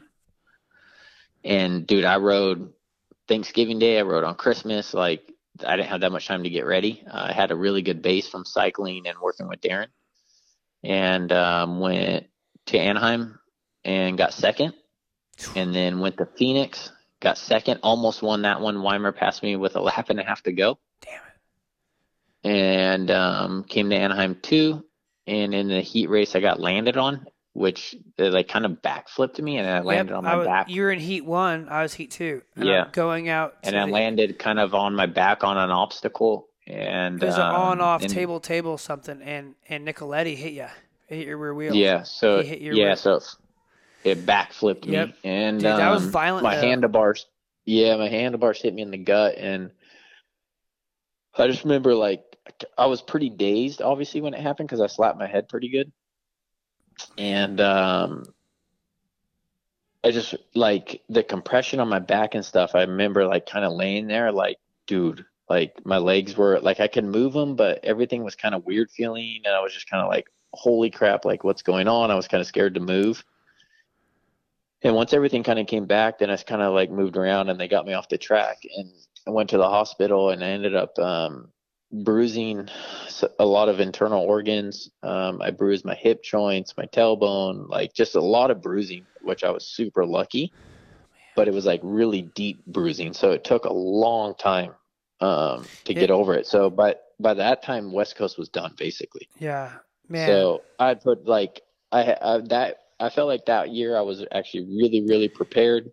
I, for the I, I, of you were a title contender. You were a title contender, in my opinion. Like I remember you were ready. You were the best form I think I've ever seen you in, to be honest. Yeah, like I I felt really good that year. I was confident for sure. And then um ended up started riding, and then it was mm, Matt Moss, I believe, was riding for Factory Suzuki, and he got hurt. And so I got a call from them to go race the 450. And I was like, shit, yeah, let's go for it. Like, factory 450, like, try it out, you know? Mm-hmm. And I, I hadn't really been riding that long. And went to Daytona, uh, got in a first turn pile up. They red flagged it.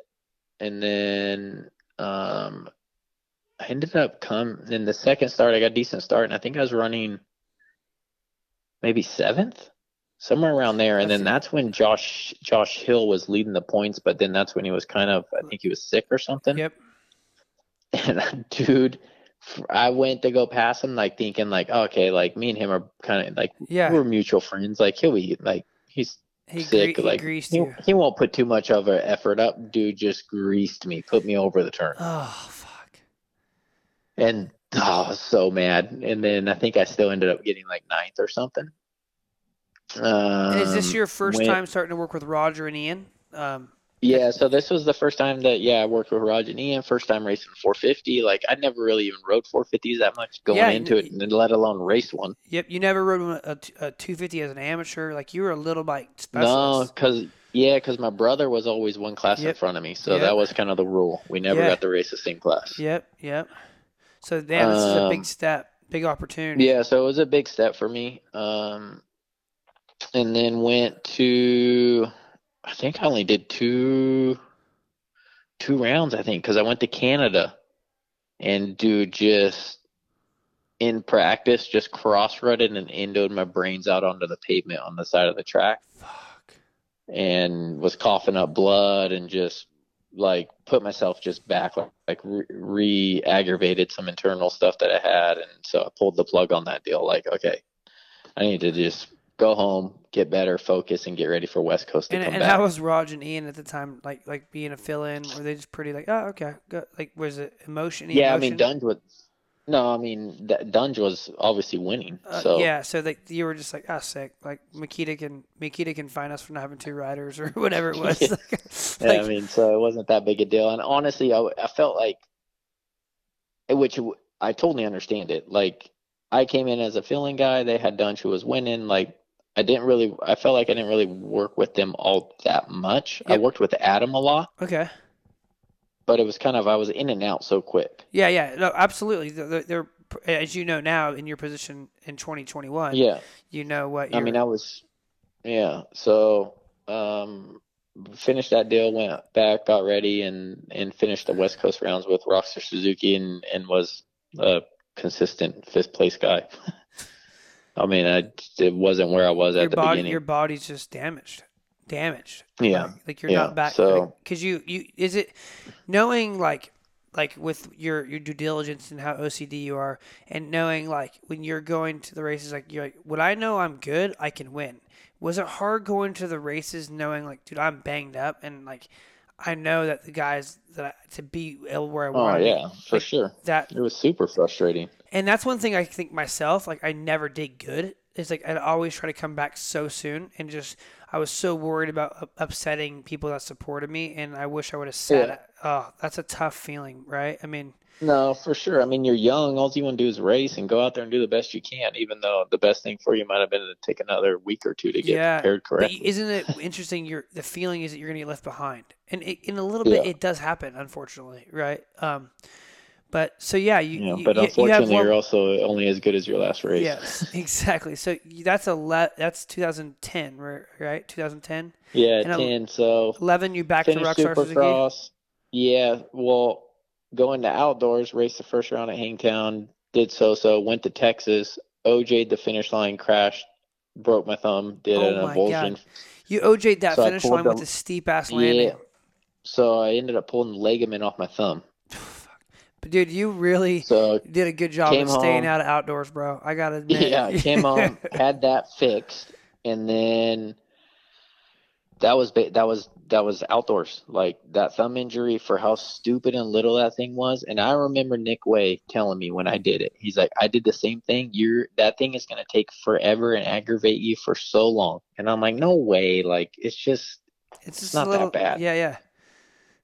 And dude, he was right. That thing was bothered me for so long and just aggravated and hurt and it took so long to get where I could ride and it didn't hurt because right where I damaged it, it was basically where the grip hit.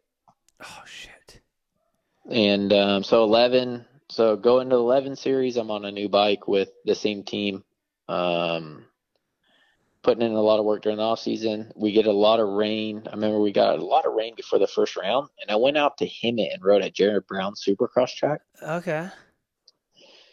First lap, dude, on like a 15 foot double out of a corner, just endoed my brains out, KO'd myself. Fuck. And so load up, come home, kind of see how I'm feeling, call the team like, hey, I just KO'd myself. Like, I don't know, like, we'll see how it goes. Like, and then basically at that time they're like, well, we got no one else, so you're racing. Oh my I was god. like, okay. So I went to Anaheim one, um, struggled.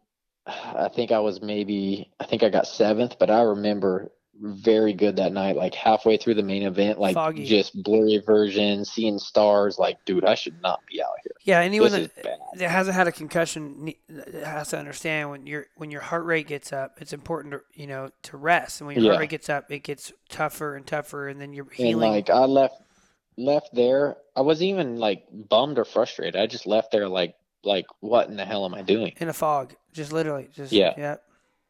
So I didn't ride all week, just rested, slept a lot, didn't bring my heart rate up at all. Went to Phoenix, got um ended up getting second. Dude, what a what a turnaround. and um and then came to Anaheim, struggled, um and then went to what was after that? Maybe Oakland or something. And then was riding pretty good there and then had a good battle with Tickle. And Tickle and we ended up coming together and it punctured a hole in my ignition cover, so then all my oil leaked out. So then my bike started like squealing and doing stuff. So I don't even remember what I got that night. Damn. Um, then went to LA, got got third in LA. I passed. I think I might have passed Tickle on the last lap for third. Unreal. And then um, I think that was the last round. No, San Diego rained, and then I don't remember what I got there. Maybe like eighth or something. And then there was the break, and then came back for the last few rounds of West Coast and was like I think the same, like fifth to seventh, just not not where I should be. Yep. Um, raced uh, quite a few outdoors, and then um, trying to remember. Did you? Or did- no, I didn't race. I didn't race any outdoors that year because after Vegas, I had hip surgery. Okay, from the, the ongoing hip problem, like when you. Yeah, from when I damaged it when I was younger and Mm. had a crash at the test track and whatever. So I ended up having hip surgery. Came back at Unadilla that year, and then that was the year that Hannah was pregnant. Also, we were having our first son. Um, we were Crew, having crew, and I actually changed my program a lot during that point going into the nationals. Like I went, changed my diet. Like I went full gluten free. Like that whole program. That's like when that was coming in. So I went, did that whole thing, dude. I lost like 20 pounds. I was like 142 pounds. You're a lean, wet. mean fight machine, dude. I remember seeing you. You look good. Yeah, so I came back and had some decent results. Um, nothing spectacular, but nothing terrible. You know, I was I was flirting around top ten every every moto, and then uh, because of that year with Supercross, I got fourth in the championship. I pointed myself out. Okay. And were you excited about that kind of like the next step? Like you've been in the Yeah, I mean, yeah, I mean, at that point there was the option, obviously, that every team does. Like, hey, if you don't want to race and stay in, well, you know. And yeah, I'm like, nah, I'm good. Like, I'm ready. It's time. yeah, yeah, yeah. And at the point, I had a, at the time I had a top three championship, and I was right there. Like, I felt like I could have got third in the championship, Yep. and unfortunately wasn't able to do it. And then um, ended up signing a deal with uh, Star Racing, and then that's when they combined with Star and Valli Ah, yep. to ride 450s in 2012. And this is where so- it gets. This is this is Yeah. uh, this is where So it gets then- really gnarly. Um, Um, how how was the the adapt adaptation of the 450? Um, and that bike at the time didn't have the greatest reputation, obviously. Um, yeah. how'd you get along with it? Well, I mean, we did a. I mean, I feel like for the resources and everything that we had, we put a lot of work into that thing. I mean, we from lowering the radiators to tilting the engine to shortening, like we shortened the forks and just like quite a few things. Like we got Yep. pretty. pretty crazy. loud. Yeah. Um, honestly, felt like chassis wise, it wasn't. It wasn't terrible. Yeah. Um, engine package was pretty good, and then when we got closer to Anaheim, then they brought me like the full package, and that thing was like, I'm like, dude, this thing's way too fast. like this is scary. Isn't that interesting that, that at that time everyone was trying to make 450s faster s- then? You know, they weren't tuning them as much. It was more like more more power. Well, it was just like it was so. I remember the thing was so quick and like so aggressive that you couldn't really roll it on. Okay. And so we worked on that. Got actually, I, I felt like my bike was pretty good. Like I was, I was happy with it. Yep. Um, struggled at Anaheim one. I think I ended up 11th. Um, Phoenix struggled really bad, crashed in the heat race. Um, in the LCQ, went to pass for the lead, and the dude's foot went my rear tire and got stuck. so I didn't qualify in Phoenix. And then we went to LA, Yep. and I got my heat race went really good. I got third in the heat race. Mm-hmm. And then, yeah, I got a mid pack so so start, and This that's is where your that, your life changes. yeah, me and Trey, yeah, your, li- your life changes forever. I mean, and not all not and not all bad, right? Like it's Yeah, for it's sure. a, it's a so Weston Peick, right? Is is uh Yeah. he he is it wet? So talk us through that, like mid pack start. You you what do you see? Mm, well, I mean, honestly, I, I can't tell you. Um, I remember everything that day to sitting on the line for the main event, and then being home. I think it was like six weeks later. I don't remember. I don't remember being in the hospital. I don't remember having my face surgeries. Uh, dude, I don't remember. Like I said, there's a six week span for me where I don't remember anything. I was, um, I was knocked unconscious for 21 minutes. Man, And so just like the post concussive syndrome and just everything I had going and, and face surgeries I, and I'm watching it right now, Dude. man. If you get feedback, it, I'm sorry. I just it was, Yeah. it, it's it's probably one of the most violent hits in our in our in our sport, dude. yeah. And so and you have a young son. was- You have a young son, right? Newborn. Yeah, my son was Crew four months at the time. Crew Morais, and then you know your family's Yeah. up north. Hannah's family's in Colorado, right? Yeah, yeah. And uh, Well, my fam my family was there, luckily. okay, but I mean, they're they they don't live in town, like they they don't. No. Yeah, I mean, and and so they take you to downtown LA, UCLA. Yeah, I don't. I can't think of the. Yeah. I wasn't. I wasn't at the good hospital, but anyway, so I was at the hospital for a week in ICU. Um, had face surgery. Uh, well, actually, I think there they just wired it, if I remember. So you break your jaw, right? You break your jaw. Yeah, so I, I compounded my jaw into my mouth and broke it at both sockets. Holy shit. And so they wired it back together there from like with my teeth, you know? Mm-hmm. And so I was in ICU, and then I remember, Han- I mean, obviously Hannah could tell all this stuff better, but um, it was it wasn't a good hospital, and she, Dr. Ryman and Alexander helped her um, get me out of there, basically. Like and I was there. A, and for the, those that don't know, Hannah's Hannah's a nurse, so she and, and her Yeah. brother's Andrew Short, so so she's grown she up. knows. She knows this whole like regime, unfortunately. She's been with you through all these ups and downs. You guys were together since you were sixteen. Uh, she was 16, I was 18. Yeah, so a long time now, t- Yeah. a decade, Yeah, right? yeah, At this time, Yeah. at this time. So, yeah. So God, she gets everything figured out, gets the paperwork done, gets me out of there, brings me home, gets me to some other specialist that Ryman refers me to. End up having face surgery, get my face fixed, plates put in my jaw, that kind of stuff. Uh, to another neurologist here, gets me on medications for my brain and head and all that stuff. And that was the toughest part, Yeah. right? Like, um, like the whole the whole newborn, that whole thing that's supposed to be a very time that's supposed to be a very fun and learning. Yeah. And, and you weren't the same Ryan at the time that that. No, not. I mean, I, I, yeah. I mean, from what I remember when I started kind of remembering stuff again, I was definitely not the person that I was or am today. thankfully. Yeah, yeah. Um, How long did it take before Hannah you said at one point. Hannah said at one point, like at the beginning, I would just look at Crew like, didn't even know who he was, just kind of like Wow. didn't even register, you know.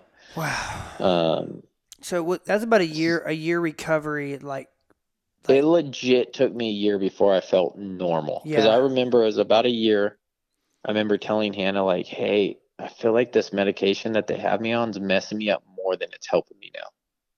So we went back to the neurologist, did some tests, and he's like, hey, you're pretty good. Like, your brain looks, everything looks good. So then I had to wean, like, that kind of stuff you can't just quit. You have to wean off of it. So I think it took me like six months to get off of it. And then, um, from there, actually, at the end of that year, I actually had, crazy enough, I still had a couple offers to race again. that's so gnarly. And so I actually had an offer from from from Bobby and Chad for Star, like an offer to race, or I had an offer to be team manager. So I had, I had, I had like two options from them. That's isn't that great about our sport? Like your your self worth and you're you're basically out, but they people this this is a family sport, and if you're valuable to people, they try to stand behind you. you know? How that all kind of came about was at the end of that year, 2012. Um, I think maybe the last four nationals, the team manager quit, and they actually called and asked if I wanted to try it. So I did the last four rounds of the Ah. nationals that year as the team manager for Star And- Valli, and kind of like learned the stuff. kind of got my feet wet. Like and who the was the who and who was your riders at the time? it. Uh, let's see here. We had I'm drawing a blank, dude. Was Canary a guy by chance? Canary filled in for me. Okay. And then he was on the team the rest of the year. They had Austin Stroupe, Nico Izzi, Oh shit! You had a, Swanepoel, oh, Kyle Swanee. Peters, Cunningham. Um, there's one more in there. Actually, there's got yeah, dude. And then at the very last round, Elsinore, they ended up putting Scott Champion on a bike also. You had like the Dude, I think at one point, one point, I think we had ten riders. Jesus. Um, they like? That. Cole Thompson. They they keep they're keeping the dream alive again this year over that team. Yeah, dude, it was massive. And then so obviously I like I, I felt like I did decent, everything went good, and then at the end of the year, like I said, I had an offer to race or be manager. And I just started riding again and I just I just it wasn't What it wanted to be. I don't know, it wasn't it wasn't there like that risk for me, like knowing that I had my son and I needed to take care of him, and then this the doctors warning me basically like if you hit your head like really good one more time, it, you may not come back to normal like you did. Jesus. So there was just kind of like a lot riding, and I was like, all right, it's time for me to to move on. Like I'm starting a family, it's just time. Yep.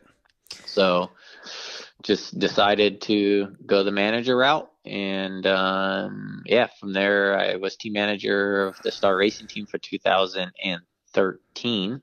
And we brought uh, Cooper Webb and Jeremy Martin up that year. Dude, that that so I got to work is with those kids their first year and got to know them really good and still have a good relationship with both of them. And, and as, I mean, obviously working with Coop again right now. yep. Um, so I did that all year with them and learned a lot and, and didn't sleep very much that year. Um, we were back competing. kind of- we were back competing against each other, man. yeah, so it was a big eye opening year for me that year. Learned a lot, made some mistakes, and um, I remember you called me and told me that Lytle was going to leave and that he was going to go to the R and D side. Well, it, it kind of like I that. think everyone, everyone kind of knew at that point like I was at my limit a little bit. Well, uh, uh, actually not. So here's here's what happened. So it was me and uh, Rags. Uh, I think Rags left earlier. Scott, my brother, was managing the Yeah. program, and we we were struggling in R and D, like just a lot on our plate. Raj and Ian came in, and Lytle's crushing it. For Lytle does everything. At, you know, he's super organized and Yep. dialed in.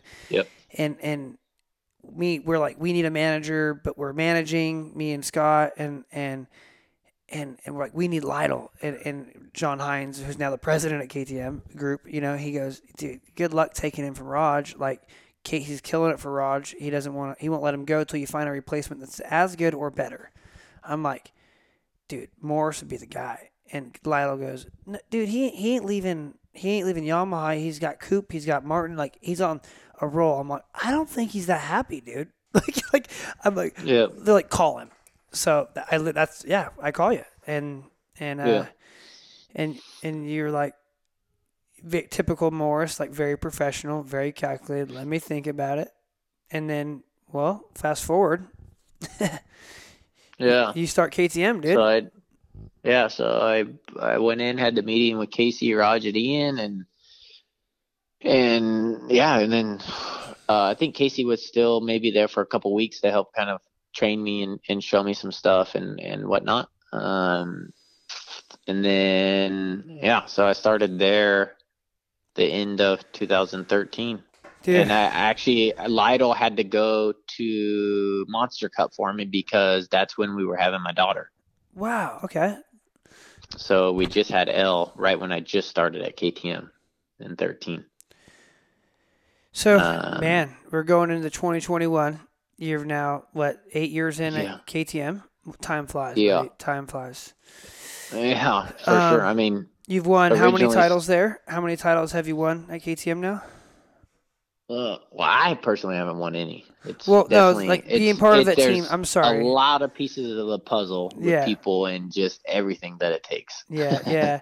Um, As I mean, every, if if you've been involved in a team, you understand how much it work, how much it takes. It's I not mean, easy. it was it was great always being able to you know develop. One thing I think KTM is so good at um, was they had you not only as a race team coordinator. Correct me if I'm wrong. Was Yeah. Well, originally, even originally, like the original reason I got hired there was for just team coordinator. Yeah, like I don't think I rode one of the bikes for. I had a production bike that I think I rode for almost the first full year. yeah, I remember it wasn't much. You were Excel spreadsheets, organizing, kind of what. yeah, like I wasn't parts? riding at all. And then I remember, I don't remember, I don't even remember why they had me ride the race bike one day. They're like, "Hey, you want to go test the race bike?" I'm like, "Yeah."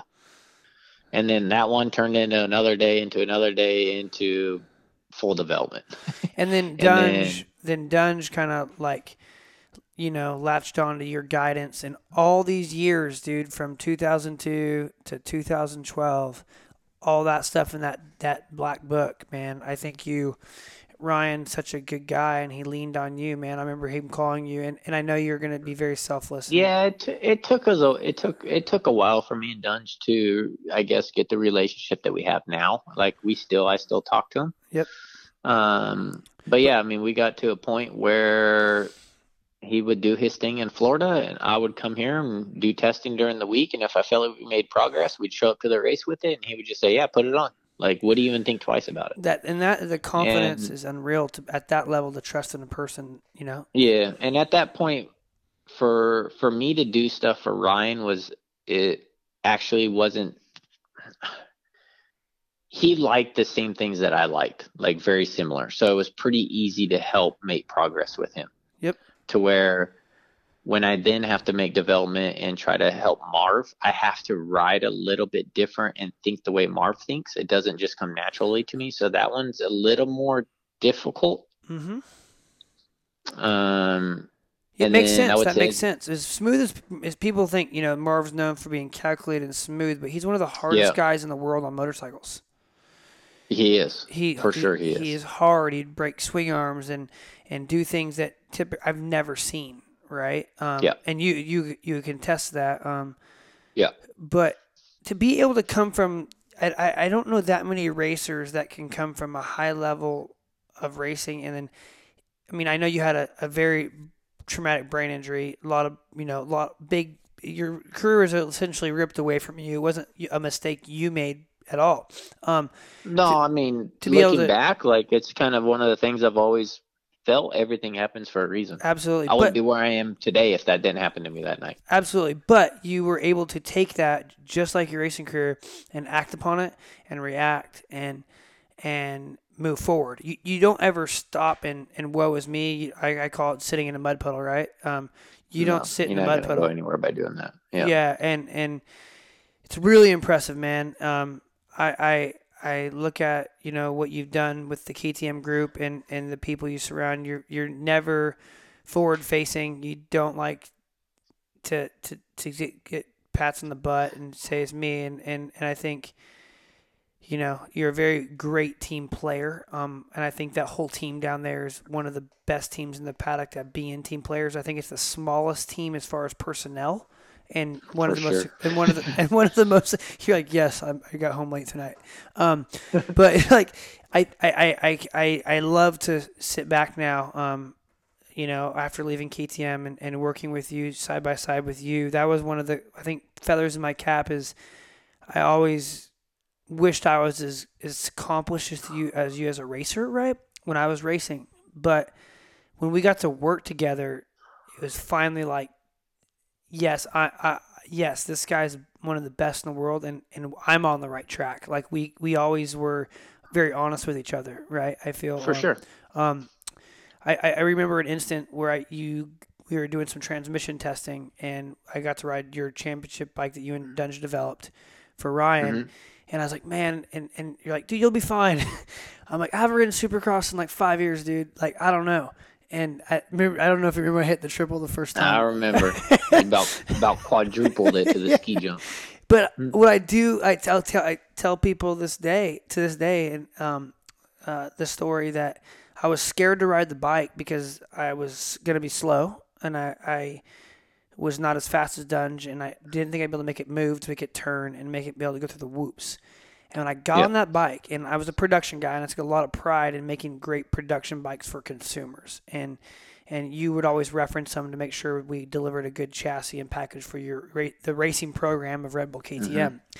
And I take a lap around that track, and I'm like, holy cow, this thing's so easy to ride. Like I could go through the whoops better than I ever could, and that was a testament to your team being so good uh, at taking a production bike and not getting off from the weeds like Yamaha did. No, for sure. I think I think a lot of people would be pretty surprised on how close our bikes are Yeah. always to our production bike. And then we go to Glen Helen the next week for the transmission test, and mm-hmm. and I go, I, I'm like, I literally had a boner going into the pits, like pit, pulling in. Like I get to ride, like uh, and I- I'm comfy outdoors. I I'm really good at Glen Helen. Like I cannot wait to ride this bike, and I rode it for a couple laps, and I'm like, oh my god, this thing's terrible. Like this thing is not good.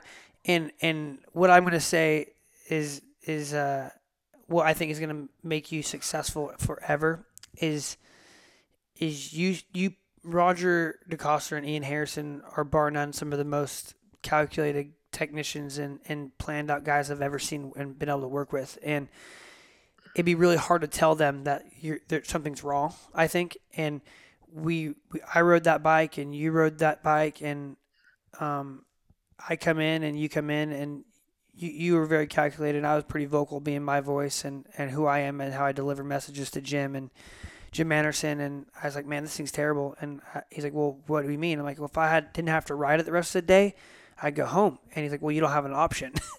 I'm like, "I know that. I'm just telling you that's how bad it is Yeah. to, to me."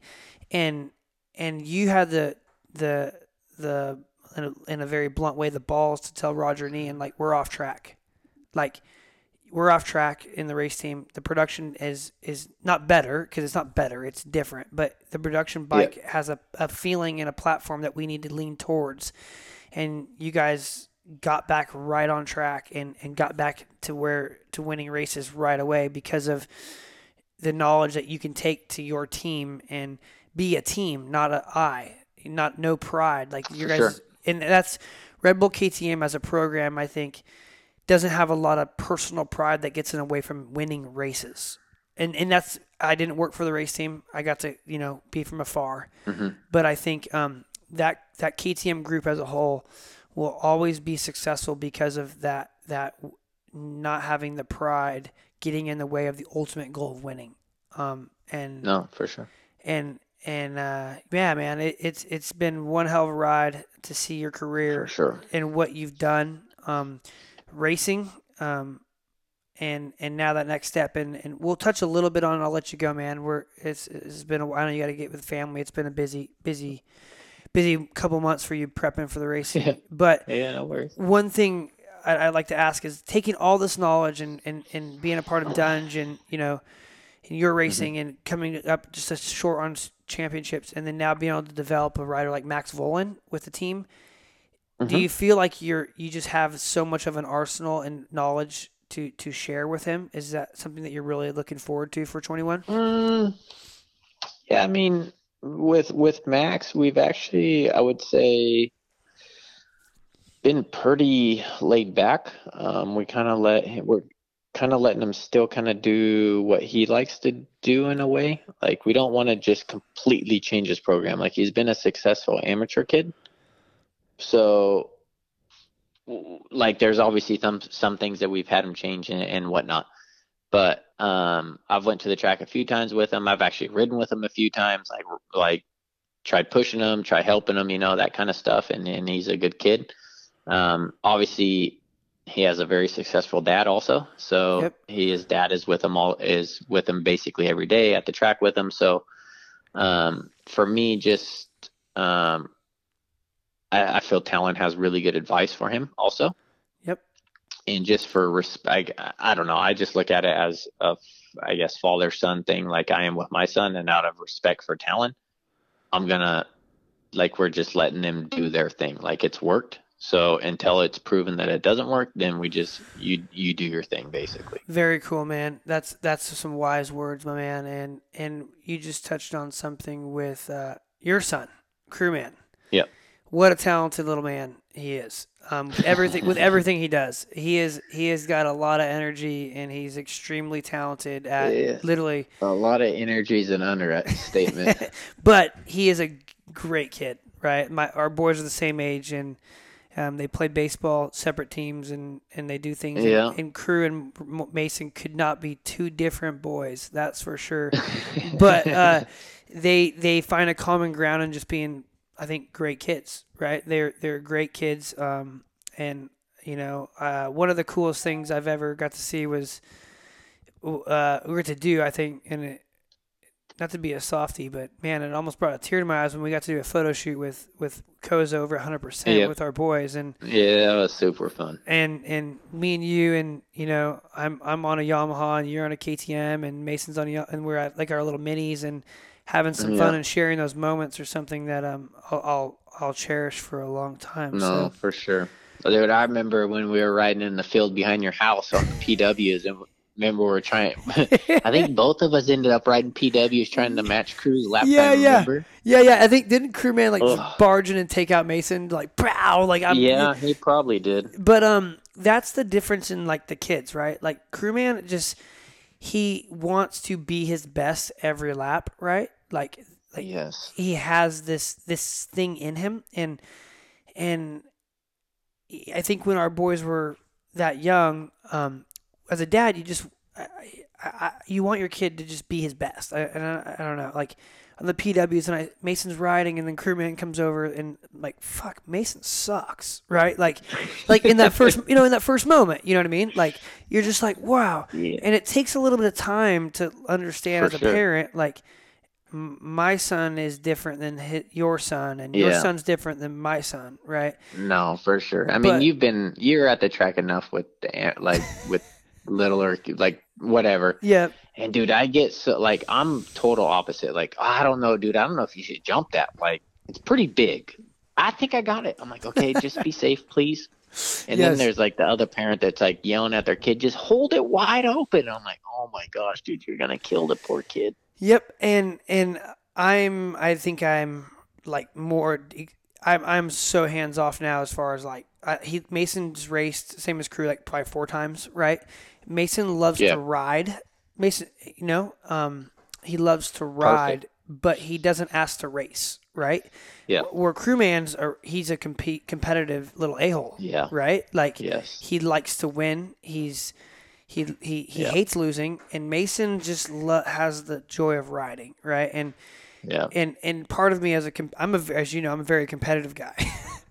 like Yeah. I liked I I wasn't my stats in racing motocross don't show my competitive nature maybe, but you know I, I hate to lose right and having your kid that just doesn't care to really want to compete was took me probably a year of him not wanting to just be the best at something but Yeah. watching learning from you and watching my son and Mason's nine and you know Crew's nine now as well probably is he still eight he's eight Yep. yeah No, nine. nine. nine yeah Mason turns 10 soon and I don't know man um I, I feel like we, I think I mean not to pat us on the back but I think we're doing a good job dude and I look at guys like Yeah, no, like just to, I don't really care like if he goes fast or not. Like I just enjoy going to the track with him and watching him smile and have a good time. And I I mean, whatever it is, going to the pump track or whatever. It's just, I don't know. It's just fun to interact and and do that kind of stuff with your with your kids. You know. Yep, at the Caselli Foundation,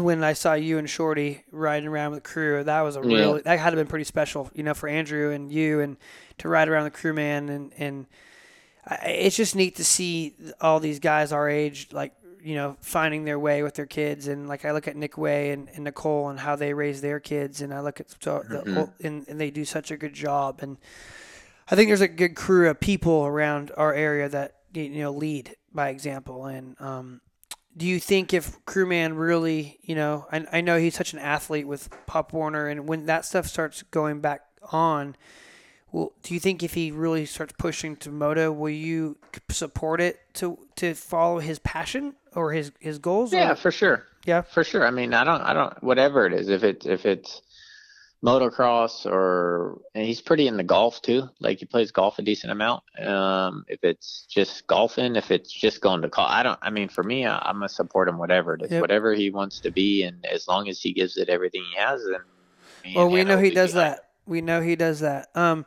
Yeah. kind of kind of as, as we kind of sign off here what's some advice you can give to some dads um, as you've gone through it um, and now raising a son and i guess not as a father figure but what would you give like a few pieces of advice you could give to some parents that are going through this want to really chase this amateur dream um, Yeah, I mean, I think obviously the key from the, the one thing that I always like even tell Hannah like is I want I want Crew to be a kid. He's a kid. Like you're only a kid once. You have the rest of your life to be serious. Like obviously you still need like if if that's what he wants to do, he needs to put in the work and, work hard at it and pay attention and listen and everything. But then on the other side, you still need to let him be a kid and and go do fun things and let him whatever have play days where they're hanging out with their buddies or wh- whatever it is, you know. Um, for me, whenever I felt like whenever I was having fun was when I was doing good. And so yeah you, i mean basically let them steer the ship stay focused and always have fun right i mean Yeah, I mean, if you're my honest opinion, like if you if you put too much pressure on them and and they ended up say you want them to jump something and you're yelling at him because some kid's jumping it, he jumps it, ends up crash getting hurt. All he did was take 20 steps backwards instead of just maybe okay, we'll we'll get to it next time, buddy, and just building to it. You know, Yep. like enjoy the moment, take your time. The, it, it's not gonna. I mean, they're kids. It's not gonna happen. Like it's not gonna happen. It's not like it's they're due to be Supercross champion next month. Yep. And the final thing, my man, you've had a lot, a lot of ups and downs, and highs and Yeah. lows, and successes and or wins and losses. To the 22 year old Supercross racer that's out there, that's fe- sitting in his house right now, and he's missing the first round of Supercross because he has a broken scaphoid. What's your advice to him? I mean, don't dwell on it. Just do what you need to do to make it good and be healthy. And uh, like I said, one thing I've always learned looking back now, everything that ever happened to me happened for a reason. There was always a positive to it. As long as as long as you don't quit and you work hard and have a positive attitude, things will work out. Well, you heard it, folks. Uh, we call him Lil Mo with our crew, and um, he he's definitely a bad dude on a motorcycle. One of the most professional guys I've ever been able to work with, and I'll definitely miss his face as I start my me- next adventure in Australia. Um, yeah. But uh, man, thank you very much. Man, I'm getting Well, emotional. thanks for having me on. Yeah, Appreciate it. yeah, it's been good. Um, we'll get together before I leave, if if that's possible, um, and sure. uh, have the kids take each other out or something. Um, but uh, tell the family I said hi and good luck to the team that's, that's coming up, man. I, I I I know you guys are always um, in the hunt, and I can't wait to see the, the, the Red Bull KTM's out on the track. Yeah. Well, thanks, Mike. Appreciate it. All right, Mo. I'll talk to you later. All right. Ya.